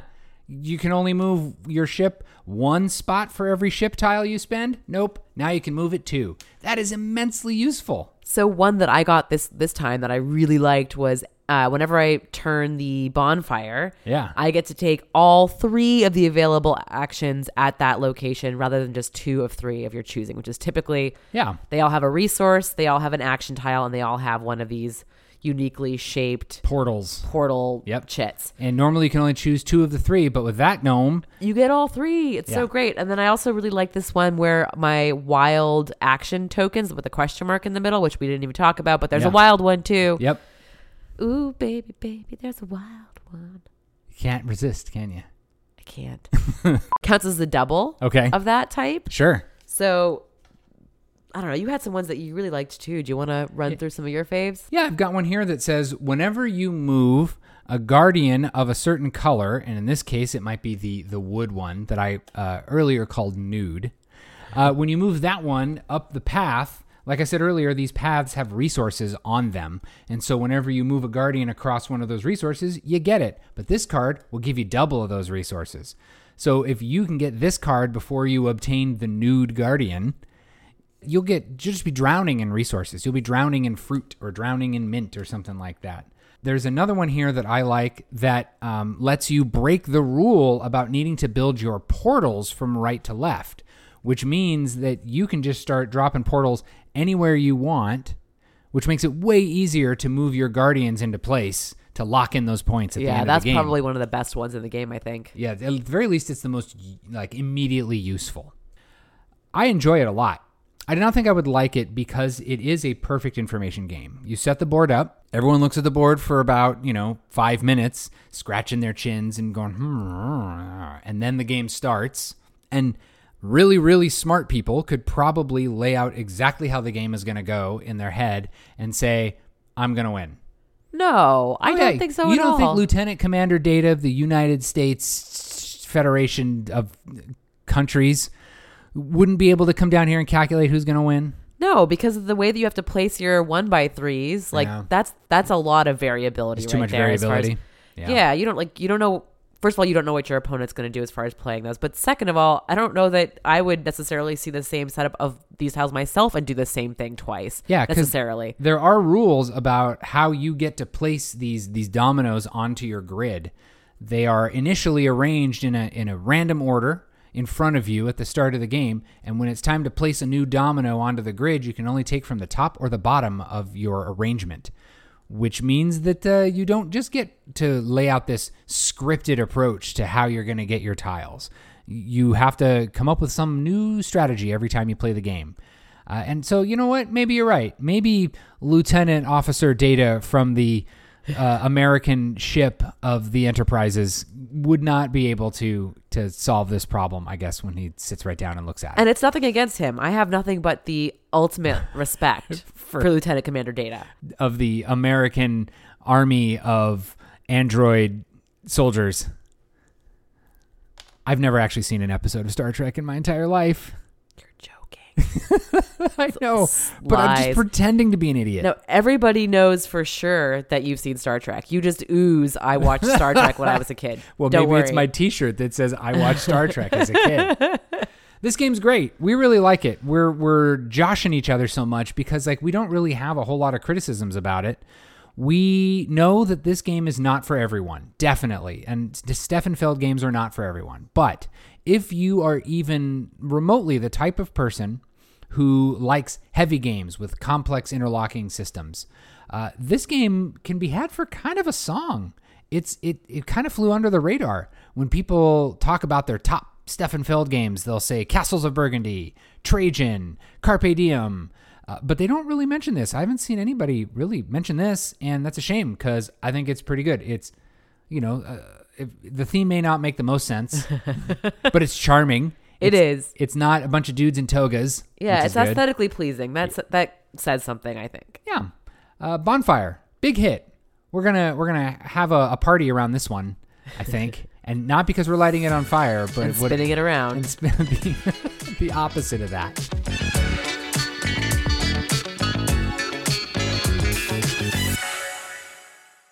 In a world where nothing is really going wrong again, a hundred years before things would also not be going that much wrong, you're setting out to improve your city districts. That's the worst thing that could happen right now. Is your city districts definitely could use some improvement. No invaders, no plague. We're just trying to build some buildings. I'm gonna plant some crops. Yep, grow some, raise some chickens, make some some cool vino. Uh, I'm assuming they had wine back in one BC. I don't see why else you would be harvesting grapes. That I mean, grapes, red seedless table grapes, as we all know, are delicious. Did they have seedless table grapes back then? Did they have tables back then? I don't know. It was a long time ago. But they decided as a society that they had had enough of sitting around, and after watching Dead Poet Society, they felt inspired, and they all gathered together and decided that they were going to Car- carpe- Okay, look, some of us some of us took Latin in high school, and we know that this says carpe diem. Mhm. Carpe diem. Carpe diem by Stefan Feld, released in the year 2017. Really? Yeah. I didn't know this was such a recent game. This came out. I have news for you. 2017. it's five years ago. Well, I mean, in in the span of Fister games, like it could have been older. In the span of Fister games, this is actually not even a part of those because this is Stefan Feld. That's what I said. Nope. 2017 is when this game came out. I'm surprised it's that old, It, that young. which is it? Never mind. Cut. 2017 is when this game came out. And it's, I would have to say that it is uh, Carcassonne by way of Stefan Feld. Without the worker placement, well, there are workers, Yeah. but it's not the same thing. Okay. Fair enough. I, in my simple caveman brain, I see tile laying and buildings and scoring points, and I think- Completing shapes with land types and I think such. Carcassonne. This is just like Carcassonne. But we'll get into that. We'll talk about that. But first, let's talk about what you're getting in the box and how it looks on the table. so you've got your communal board, and you've got your player mats. Yep. Your centerpiece board here, communal board, has seven positions with four tiles to be laid down in at each of the seven positions. Those will be the gr- same grid tiles that you will then be picking up and putting onto your player mat. Yeah. And you also have, of course, a score tracker along one side. Yeah, it's kind of kind of a score tracker. It's not all the points you get. No, in fact, it, it ends up being a rather small slice of all the points you get. But Yes. it is the turn tracker and it's the visible to everybody points Yeah. that you're accumulating. Yep. Uh, then you also have a market of tiles that you can buy if you meet certain conditions. And lastly, you have the end of round, Scoring cards. yeah, scoring cards Yeah. that you have to, you know, choose a position at the end of each round and reap the benefits if you've met the conditions required for them. Yeah. To the player boards. Player boards. Hey man, every good game has player boards, doesn't it? Well, this one is really where all of your action takes place. Yeah. Uh, you've got a grid that is seven by seven. Uh, That's Mm-hmm. some quick counting. I, I did count very quickly. I was like, uh oh, can I get that far without having to pause? Yes, I can. Uh, I can apparently count to seven while I'm still talking. It's amazing. That that makes one of us. So, uh, yep, seven by seven grid. Uh, around the edges of the grid are four border pieces that form a frame that will be different every time that you play because they interlock and they're all unique. So, one of the things you do when you set up the game for the first time is you take your center board and you pick four random border pieces, lock them together, and then this will help inform for you which rows and columns you might want to build certain building types in to get more points. More points. Points are good because points win you the game. And that's what you get. Bunch of tiles that will be on the board and then ultimately on your board. And some cards that are victory points, which are kind of like money, I guess. You don't spend it, but you just kind of draw these cards. And you know, if if you're like me, and I know I am, I keep my least valuable victory point cards on top so that no one knows how many points I actually have. Oh, is it supposed to be hidden information? They don't really say, but you might as well. Check. Uh, and then, of course, lastly, you have the bonus cards, which, again, if you build a certain building type, you can draw secret bonus cards for yourself as well. I would have to say that for a Stefan Feld game, at least a modern era Stefan Feld game, as much as 2017 is, Modern. yeah, with how fast the board game industry moves. This is a pretty restrained Stefan Feld game. Oh, very restrained. Yeah. It's, I would say it's, it's simple, even perhaps. kind of sparse. But that said, there's still a lot of game here. Let's talk about how it plays. This is a tile drafting and tile laying game. Yep. The seven positions that Laura mentioned earlier are going to hold four tiles each at the start of the first round. And uh, at the start of the second, third, and fourth rounds, they will also hold four tiles each. And at the very, very first move of the game, you take your wooden meeple person here and you pick one of those seven positions, put it down, and just take one of those tiles and put it on your player mat where you have your golden shovel. That's where your very first tile has to go. Boom. Each of the player mats are different. My golden shovel spot, not the same as your golden shovel spot. So we have kind of maybe different experiences a little bit. Put my tile down on that golden shovel. Great. Now, these tiles all kind of follow the same general convention. They'll have part of a building on one side and part of a building on the other. There are a few that are like end caps, where they just have part of a building on one side and then grass all around the others. But they almost all have grass on the top and the bottom of them. And the idea is that you have to put down tiles on your player board as you draft them, and you have to build out from that golden shovel section. And so grass has to touch grass, uh, appropriate building half has to touch appropriate building half. And with that, dear listener, you could probably get the picture of how your player board is going to start to fill out. These buildings of different types are going to kind of start to fill up your player board.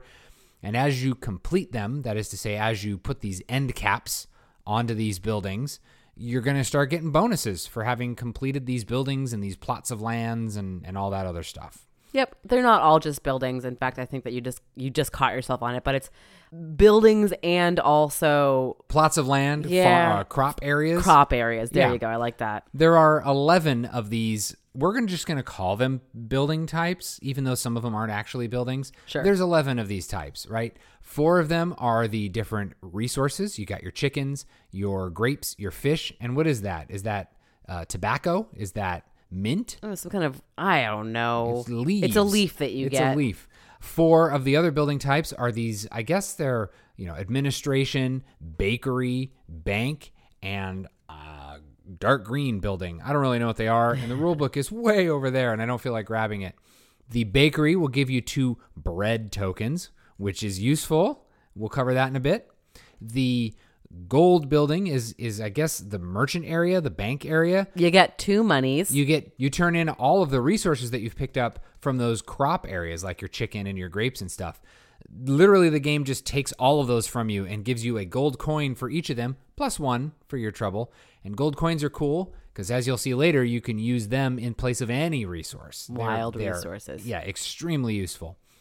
The dark green building allows you to immediately take a tile from the market that Laura described that are down at the bottom. And these special tiles down here at the market are all guaranteed to be end caps or isolated buildings all on their own. There's not going to be any tiles that have a double building, like a half of a building on each side. Yep. They're going to be very, very useful for capping off buildings around the border of your player mat because because you cannot have half a building sticking out into the Yeah. border.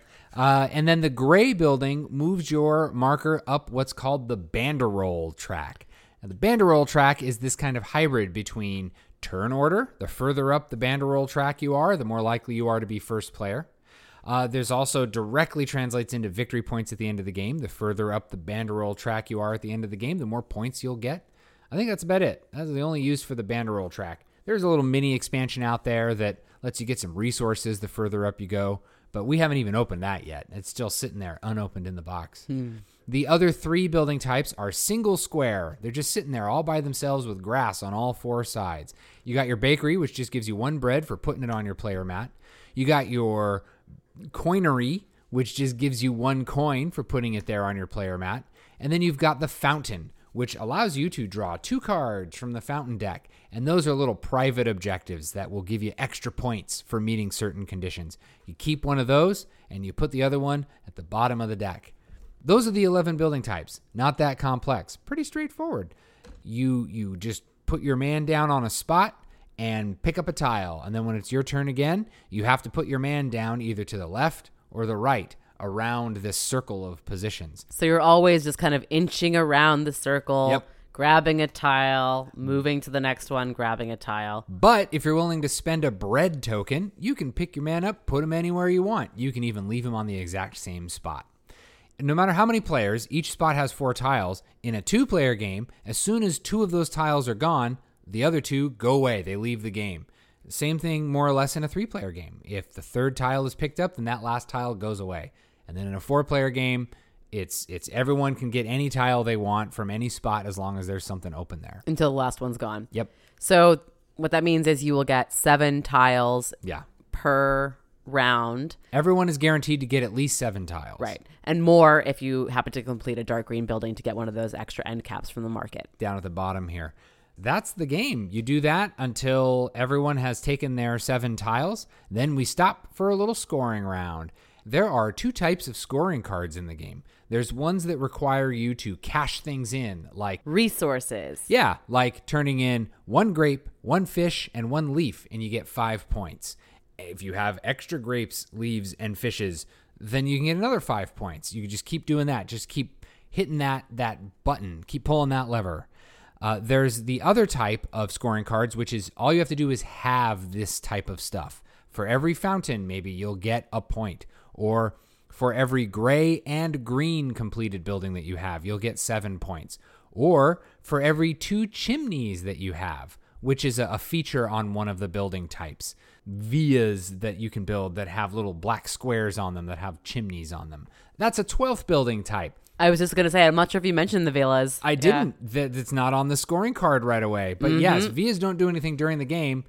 They have chimneys, and chimneys will give you points uh, based on these scoring cards. Or once you've completed your vias, you'll get points for chimneys in this kind of weird, typical Euro scaling fashion at the end of the game. So it benefits you to build a single large building with a lot of chimneys rather than a couple of small buildings with a couple of chimneys each. Yes, but you have to finish it because you only get the points in the end if you finish the building. don't bite off more than you can chew. This is don't make sure you can complete any building that you start. So the the cool thing about scoring is that when it's time to do that, whoever is furthest along the banderole track gets first dibs on choosing which two scoring cards they want to choose. And I say two because the scoring cards are laid out in a grid on the left side of the board here. and you place your token on the intersection Yep. of two different cards. Yep, and that's the only time those specific two cards can be scored together. So I'm looking at the board right now, and I placed my token at the intersection between turning in grapes for one point each and uh, getting seven points for having a gray and a green building. And I rem- if I remember right, at that point I scored myself eight points because I had one grape and I had a gray and a green building. You sure did. Eight points. There you go. And that's the only time that combination can be scored. Now, you put your token down. If you can't score either of those, you'll lose four victory points for each one that you can't score. So if you're not first when when picking that, it's possible that you could end up losing points because someone tries to score something before you're able to get there. Especially in the first round when Yeah. you don't have You don't start with anything. much going on yet. You start yeah. with nothing. I would I looked at that rule book three or four times because I thought I remembered that you start with like a bread. And you know what? Some person could write in and say, "Yeah, you dummy, you do start with a bread." But man, I read that rule book three times and even watched Rodney Smith on Watch It Played, and I did not see him start with any bread or coins or no anything like mention that. of free bread, huh? No, there is no free bread. We know that. Come on, modern age. But Laura, what happens if you just can't claim anything on the board with the resources you've got, but you've got a stack of bread? Well, in that case, three bread will let you satisfy the condition for any of the Even this one that's worth eight points and, and needs a chicken, a grape, a fish, and a leaf. If I have three bread, I can just be like, ha ha! Not only do I not lose four points, I get eight points. Yeah, exactly. That's great. Very powerful. Stocking up on bread can really help. And like we said earlier, coins, those gold coins, those can be used for any resource. So if you have five chickens and you manage to complete that gold building that turns your goods into coins, now you've got coins to turn in for this for this scoring condition. And and you're good. You get your eight points, even though at, you only started with five chickens.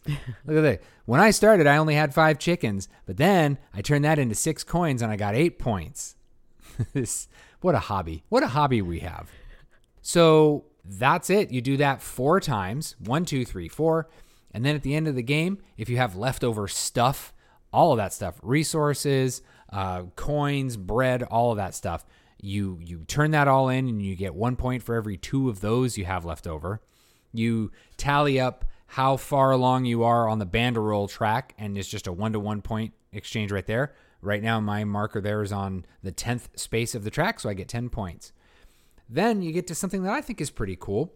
Uh, Laura mentioned earlier you have these four border tiles that you clip around together around your playmat. And what they show you is a line effectively that you draw down a given row or column. And if that that imaginary line bisects a building or a plot of land of that type, you'll get that many points. I'm looking at my player board right now, And if I have a completed via that straddles the third and fourth column, I'll get three points. It's not per, you just need to have at least one. Uh, if I have a completed uh, dark green building that straddles the, what is that, the fifth and sixth column, I'll get myself four points. That's neat. That's something you're really focusing on. And that I think is where Laura has has just absolutely trounced me in the past. Oh, She's yeah, that's really good at it. First thing that I look at is Yeah. how do I want to, if possible, try to arrange my buildings on this.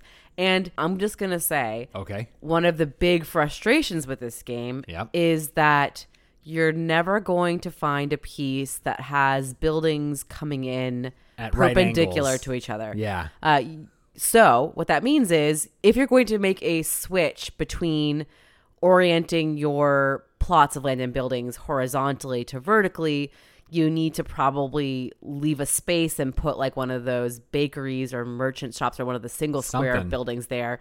Or there are a very, very few tiles that let you change the Direction. orientation And they're only plot. they're only the the the, the crop ones. oh yeah, not the small buildings. Not the small buildings. They're only the crop ones that will give you a right angle you can do. and the villa. and the villa. There's lots of T intersections of the villa and stuff because they expect you to be building big sprawling ones. Yeah. So what that means is because you do have to if you want to achieve these border goals, you do have to have some things oriented horizontally and some things oriented vertically. Yeah. And so it also behooves you to kind of formulate a plan. Yeah. Because otherwise you'll end up with you know, as as you have done now a few games in a row, just one little square that cannot possibly be filled. It's very nice of you to leave the word stupidly out of there. Well, like I'm looking at your I've uh, done it twice. I've got yeah. I've got a dark green building coming in from the left and a wine crop or a grape crop coming in from the bottom, and there is no tile that does that, so that space can never be filled. Yep. Done that to myself quite a few times. I mean, fortunately, I, I think it would be dang nigh impossible to fill up your whole board Yeah. in one playthrough. Yep. You'd have to take so many bonus tiles to get there. I, I, it actually might be impossible, I think. Yeah, I, I don't just don't think there's enough turns in the game to fill your entire board up. Yeah, so leaving a space vacant is expected anyway. But And after you've scored your your border bonuses, those bonus cards I talked about earlier from placing fountains down, the little miniature private objectives, like I'm looking at one that says, "Hey, I get 2 points for every coinery on my board or 2 points for every fountain on my board." Laura doesn't get those, just me. That's why my board is full of coineries and fountains right now. uh, then after that, you get points for chimneys on your completed vias, like I mentioned earlier. The idea is by the end of the game, you want this big, sprawling, single completed via. And if you've got a big, giant one with nine chimneys on it, for example, you'll get 18 points. that's a lot of points. That is a lot of points. That's the game. Whoever has the most victory points at the end has done the best job of making their part of Rome a little bit nicer. I guess that's what's at stake here. We're, we're all we're all just trying to make things a little bit nicer, but whoever has the most points has done it the best. Carpe diem. They have carped the most diems. Thanks for bringing it back around to the points from my tangent about the orientation of buildings. You're absolutely welcome. That's what I'm here to do. I'm here to I'm here Keep to us help on track. I'm here to help you, and by extension, our dear listener.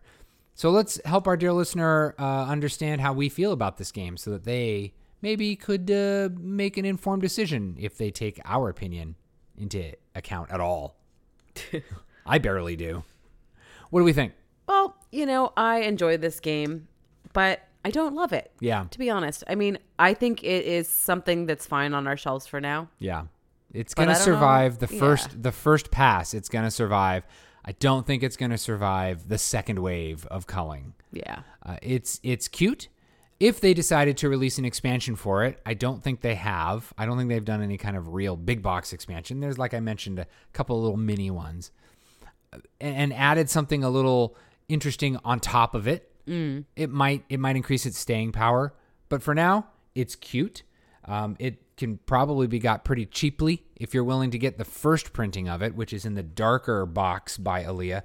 There's a, a second version, an updated version with you know slightly improved art in a white box.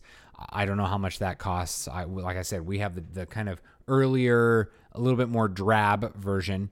It's fine. It's fine. It's an Alea game. What do you expect? You're lucky we get graphics at all instead of different types of smudges. This is an okay game.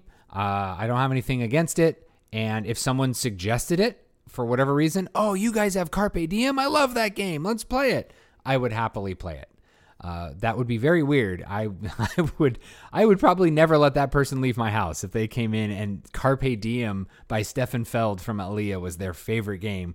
I would probably just keep them in a giant glass tube Uh-oh. perform experiments on them to figure out what what, what are you? when this happens, I just say, I do too, but in a creepy voice. Carpe diem.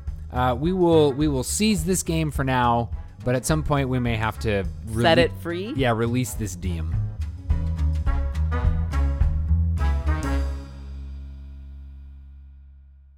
The year is a very long time ago. And a bunch of people in a bunch of houses are all trying to gain prestige and influence in and around the cathedral. I don't know. You know what? You really, really I don't know. set the stage for this one, I think. I, you know what? Who Beautiful. cares? It's themeless. This is a themeless game, folks. The year is 2007. Stefan Feld has put out a game called Notre Dame, where he has come up with this cool system and he's decided to just involve the cathedral in France, and we're pushing cubes around it.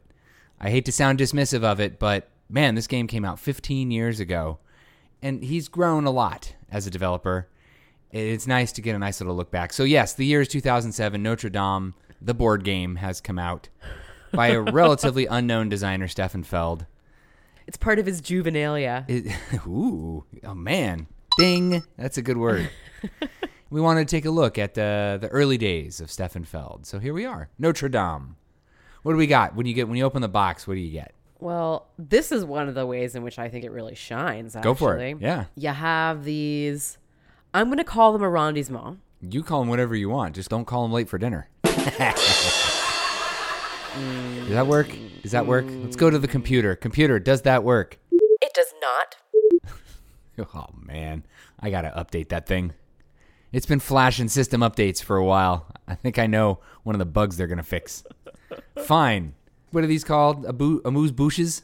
Arrondissement. Arrondissement. Yeah. Okay. I think it's like a it's like a district. Okay. Paris is divided into arrondissements. Okay. And since it is set in Paris, Yeah. let's call these arrondissements. Plus, they're you know there's not a name for the shape that they are. I mean, No, there probably technically is a name for the shape. These are weird. They're weird shapes. Uh, they're polygons. yeah, definitely polygonal. that's that's true. What's cool about each little arrondissement? Everyone has his or her own arrondissement they'll be playing Boy, with. I think we're gonna have a little counter going here. Oh yeah, I'm gonna keep saying it. It's fun. is that these player boards can fit together Yeah. in a variety of ways around the very simple square that is Notre Dame in the middle. It's kind of like a like a tesseract, right? That's the word I'm looking for, where you have like shapes that fit together. Tessellation. Tessellation. The tesseract is the four-dimensional hypercube. that is not what I was thinking, but yes, tessellation. That's the But word. I'm gonna blow your mind because I'm now currently holding up two other shapes that can go in the middle of them, depending on the number of players. oh, they're not all squares. No, you got Okay. a triangle that can go in the middle, or this pentagon that can go in the Well, middle. Well, dear listener, the point was that whether you play with three players, four players, or five players, or two, as we just done, Yeah. and set it up therefore for a four-player board, Yeah. uh, with the two of us across from each other. But anyway, you set it up with uh, the separate center pieces. These uniquely shaped polygons of your arrondissement can fit around the center shape in kind of an interlocking position. So. That's one of the delights, I think, is setting it up and seeing these cool shapes are designed in such a way for a, a purpose that is very satisfying. So then you get, in addition to that, you got, of course, your own set of wooden bits. You've Yeah. got cubes. You've got a person wearing a hat. Yeah. You've got a vehicle. And then you have a bunch of little tokens that are market tokens that are secrets that will be revealed as you play. That's it. 2007 was a simple time. Yep. Everything else is uh, oh, some cards. You get some cards. your cards. Yeah, your cards. The cards for hiring people. You got Yeah. some money. You've got some influence tokens, points. Yep. That's it. That's it. It's a pretty straightforward game. The main concept here is drafting. these uh, uh, rondes del uh, Pollo Locos. Nailed it. Nailed it. These boroughs here, these player boards, uh, you have seven different sections in them. One, two, three, four, five, six, seven. And then you have the harbor, which you never actually put cubes into.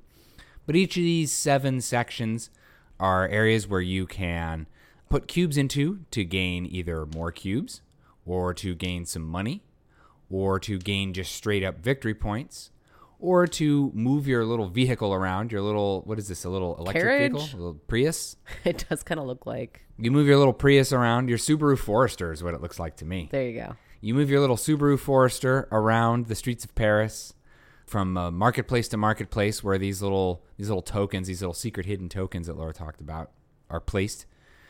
You got places you can put cubes that will give you kind of uh, a, a- a selection of things. We call it the general store. You can either get yourself a little money, get yourself some extra cubes, or move backwards on the plague track, on the rat track. We'll cover that in a second. And then there's also the hospital and the park where you can put cubes to, uh, again, move the plague track backwards. And then the park will let you get some extra prestige points anytime you actually get prestige points if you have a bunch of cubes on it. And then the hospital here will uh, negate the effects of the plague that happen at the end of every round. So the way it works is at the top of the round, everyone has their their stack of 9 cards. So these nine cards that you have represent each of the seven actions for the districts that Paul just mentioned, as well as one that lets you move around your uh, behatted and and hatnated. sure. person. Yeah. And then the last one being Notre Dame itself, which is kind of a communal spot that everybody can contribute cubes to. With the goal of getting yourself some extra victory points at the uh, regular intervals every 3 rounds. So the game takes place over 9 rounds and every round plays uh, exactly the same. You draw 3 cards from your stack of 9 and you look at them and you pick one and you hand two to your neighbor. Then you take the two that were handed to you and you pick one and you hand that last one over to your neighbor. Now you've got yourself three cards one of yours, one of your neighbor's, and one of your neighbor's neighbor. Uh, from those three, uh, you go around the table from uh, the start player around the table and you pick one. Pick one and you play it. And most of the time, you take a cube from your personal supply and you just drop it on the board. So I'm playing one that just gives me straight victory points right now. I put it on my victory point district, boom, and I get one victory point. Later on down the line, if I put a second cube in that victory point district, because there are now two cubes in there, I'm going to get myself two victory points. Later on, if I play it again, I put a third cube in there. Because there are now three cubes in there, I'll get myself three victory points. Compounding. And that same logic applies to the spot where you can get yourself money. It applies to the spot where you can get yourself extra cubes, which you'll need because you only start with four. Got to get the rest from the general supply. And it also applies to the spot where you move your little Subaru Forester around, your little vehicle around. The first cube you put in there lets you move it one space, the second cube lets you move it two, and so on and so on. Uh, putting extra cubes in the hospital and the park and in that general store don't necessarily compound themselves. Although, if you start putting a lot of cubes in the park, you start earning extra prestige when you earn any prestige points. And if you put a lot of cubes in the general store, uh, eventually you'll start being able to do two things in the general store rather than just one. But that's it. You play a card, then when it comes back around to you, you play a second card. Everyone gets a chance to play two of their three cards. That third card will go unplayed. And in fact, they even recommend tucking it underneath your second card so that nobody knows what it was. So nobody can keep track of who's got what left. So any card counters out there won't necessarily know Move what- on. Yeah, what you didn't choose to play. Yep. So in conclusion, each round is draft three cards. Yep. And play two Play of those two. three cards. Yeah. Then what happens? Then after that, we have the opportunity to hire some extra people. When the round starts, there are two decks of people. Uh, one is just this deck of six regular people, and the other is this deck of nine that's split into three. Three of them will come out in the first part of the game, three of them will come out in the second part, and three of them will come out in the third. And they have some special abilities like getting to move cubes around or getting some money and victory points. Yep. Getting cubes and victory points. Yep. Et cetera, et cetera. These special cards here that come out, like in the first, uh, second, and third part of the game, are a little more specialized. Most of them involve getting points for cubes you have in certain boroughs on your side of the board, or maybe not for having cubes in certain parts of your side of the board. Various ways of scoring some extra points. Got to pay a money in order to use one of these guys, though. That's one of the two things you use money for. Because the one thing we did not cover is Notre Dame, right there in the middle. Yeah. That uh, ninth card is Notre Dame. You play the Notre Dame card. You take one of your cubes from your personal supply, you put it there on the Notre Dame section, and then you have a choice. Do I want to donate one, two, or three monies? And you'll get one, three, or six victory points for doing that. Great, no problem. Easy points. Then, after the first third of the game is done, so after three rounds, we score Notre Dame.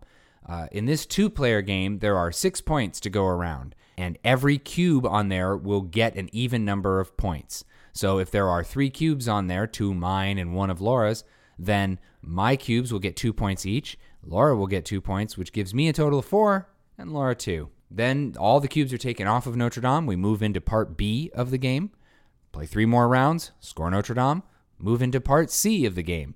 Play three rounds, score Notre Dame. Whoever has the most prestige points at the end wins. So there's one thing that I think we should go into a little more depth on, and Let's do that it. is the plague. The plague. That's right. That's a good idea. Let's talk about the plague. Yeah. So this harbor tracker Yeah. with the black cube is the plague tracker. Yep. And there are rat icons on the bottom of all of the folks that you can hire. Yep. And there will be three visible at the end of each round. Yep. And the number of rats on the bottom of all of these folks will get added together. And that is how much the plague will increase across all the arrondissement. so there are, uh, what is that, 10 spots on the plague track, zero through nine. And uh, the, the, the plague can go up between uh, one and five, maybe six. six. Yeah, if you're really unlucky. And you'll know it's coming. You'll say, oh man, at the end of this round, that plague's going to go up by six. I better do something about that. Because if you don't, eventually your plague tracker will go all the way up to nine. And if it ever moves past nine, then you lose two victory points and one cube from your board from your spot that has the most cubes on it. Yep. Which you especially don't want to have happen early on because getting those cubes down with the compounding Yeah. thing that you mentioned is really what helps you get started in this game. Other than the four cubes you start with, if you want more, you got to do something that lets you get them from the supply. So losing one off your board can really set you back a turn or two. Yep. Thank goodness there are a few ways to counteract the increasing plague. As you mentioned, the the garden and the market and the hospital, most importantly, will all let you reduce your plagues. Yeah. But the best way to really have an impact there is to stack up cubes as you like to do Yeah. in the hospital area. if you got five cubes in there and there's only three rats for this round, not only have you taken care of the plague, you also get to move your tracker back too, so you don't have to worry. Do a little plague free dance down the street. It's like this. You can't see it now, dear listener, but I am doing the plague free dance. Mm. Uh, Yep, nothing avoids suspicion like Uh. the plague free dance. Plague free. Plague free in, oh, 1493. Is that the year? Oh man, that'd be great. Computer, was that the year this game takes place? No, Paul. It does not. Look, what are the odds of me getting it right? Don't answer that, computer. There's been a lot of years. No. So that's the game. It's a pretty light affair. Nine rounds, draft some cards, put some cubes on the board, push them around, and uh, and score some points. That's that's it. If you've been paying attention to any of our other Stefan Feld reviews, you'll know that that's kind of what he's known for. But this is a this is this is I, I would almost say this is almost not a game. It's a game. I guess it is a game, but like it doesn't really seem to require a lot of planning and thought. You you kind of just take some things in and you go, ah, that's my turn. We played this game while we were making dinner. That's true. We tagged in and out while we were making dinner. That's true. It does not require much thought. Yeah. Now, we've only played this with two players. I would expect that with at least three players, you're starting to see a lot more variety in the cards. Because in a two player game, I hand you my two, and then you hand one of mine right back to me. I, there's there's a lot less of a chance for me to get duplicates. Right. And it's definitely also the case that I am aware of at least what has already been completely used up Yeah. sometimes. Yep. If I've seen both my version and your version as we go through it, then I know it's not coming back again. So uh, that would probably be more fun Yeah. with a bigger group. But, you know, 2007, uh, what can you really expect? We've come a long way. Stefan Feld has come a long way. And I figured we it was worth the 10 bucks in the free shipping to kind of get a look at, at a at a respected designer's early days. Look, the game is fine. Yeah. I don't have any problems with this game. It's a fine game. Yeah. It's just there's not a lot of meat on the bones. No, it if you get it thrown in as part of a trade or you're at a convention and it's on the shelf for 10 bucks, yeah, snag it, if, especially if you like Stefan Feld. But uh, but other than that, there's you know there's going to be much better stuff that's snappier or has a more interesting twist or something that will, will play in the same amount of time and and just be more worth your your time and effort.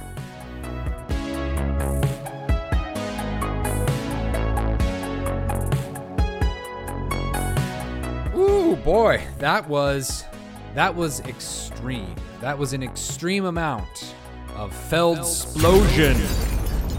We felt exploded all over the place. We got we definitely need to clean up around here because we got people coming over and we, it's, it's embarrassing. It's embarrassing when our place looks like this after us. Explosion.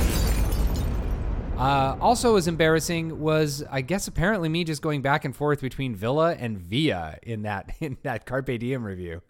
Make up your mind, Paul. I, I wish I could. Thanks, Mom. Uh, I appreciate it. Uh, she's uh, fluent in Spanish, and uh, that combined with uh, growing up in the Bay Area where everything has uh, Spanish names, you see a couple of L's, and you just you want to you want to yah them. so there we go. Oh, we have something else we want to talk about, and that is the way that you pronounce the word yellow. yeah, I, yellow. Oh, oh, I okay. Let's do that. Let's say that again. Let's do that. I like that. That's a funny joke. Let's do that again. And something else we wanted to talk Like about. Like the way that you pronounce the word yellow. What's wrong with how I pronounce yayo? I don't look. Take that offline, okay? But the other thing I want to talk about hmm. Is we have another giveaway here. It's giveaway time. Yeah. So I know at least one or two people might remember a previous life of mine back in the days 2010, those golden days.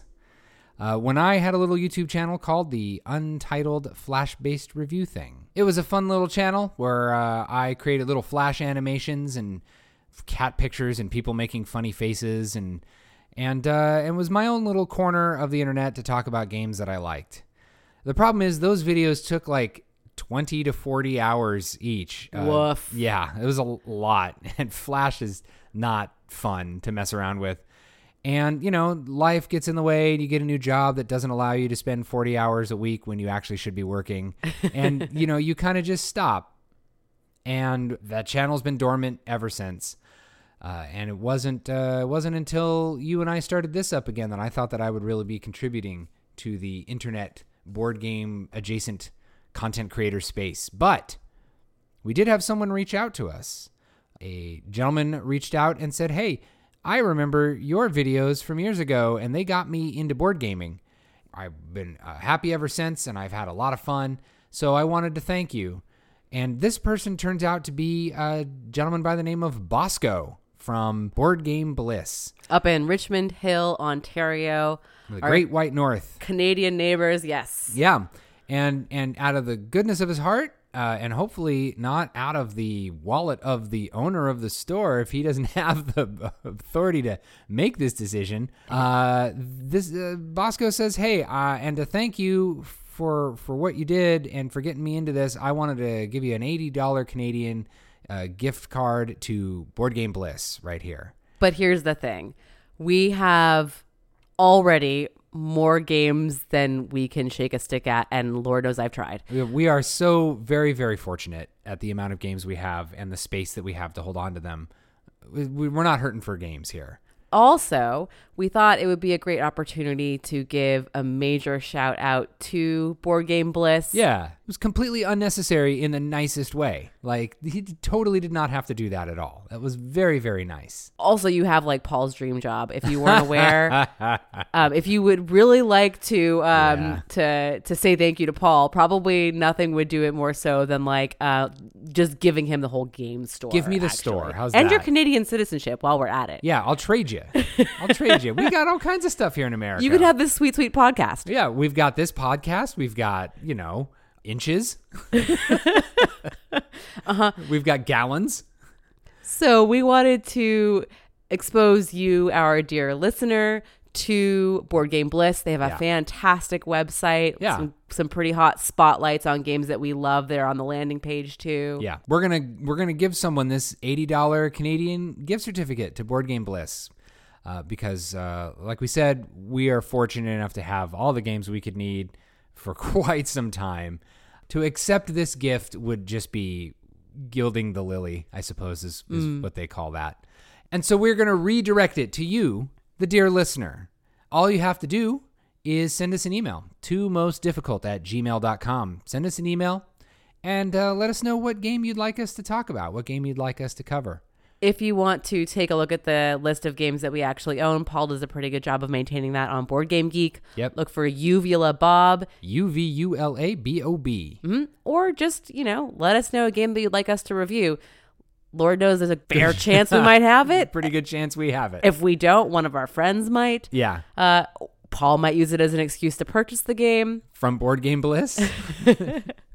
uh, and send that on the way. And at some indeterminate point in the future, we will uh, pick one and uh, announce it on the air, just like we did last time uh, when we sent Agricola off to the wild yonder. And my understanding is that was received and enjoyed uh, heartily. So if you want an 80 Canadian dollar gift certificate to Board Game Bliss, You know what you got to do. send us an email. send us an email. So with that, I think we can sign off for this one. We are on the mend. COVID has no longer any sway over us. We're feeling good. Ready to approach the airport again? At the height of our immunity, for one, hopefully one last bout of travel. All kinds of travel going on here. Come at me, Covey. Yeah, we're looking at we're looking at a nice relaxing summer, some mint juleps, and uh, rebuilding a deck. it's just like I imagined growing up. All right, well that's it, uh, dear listener. Uh, until next time, we want to thank you for, For honoring us with your ears. I met him in a swamp down in Dagobah, where it bubbles all the time like a giant carbonated soda. S O D A soda. Do they really reference Dagobah in that song? Uh, that is the song Yoda by Weird Al Yankovic. Of course.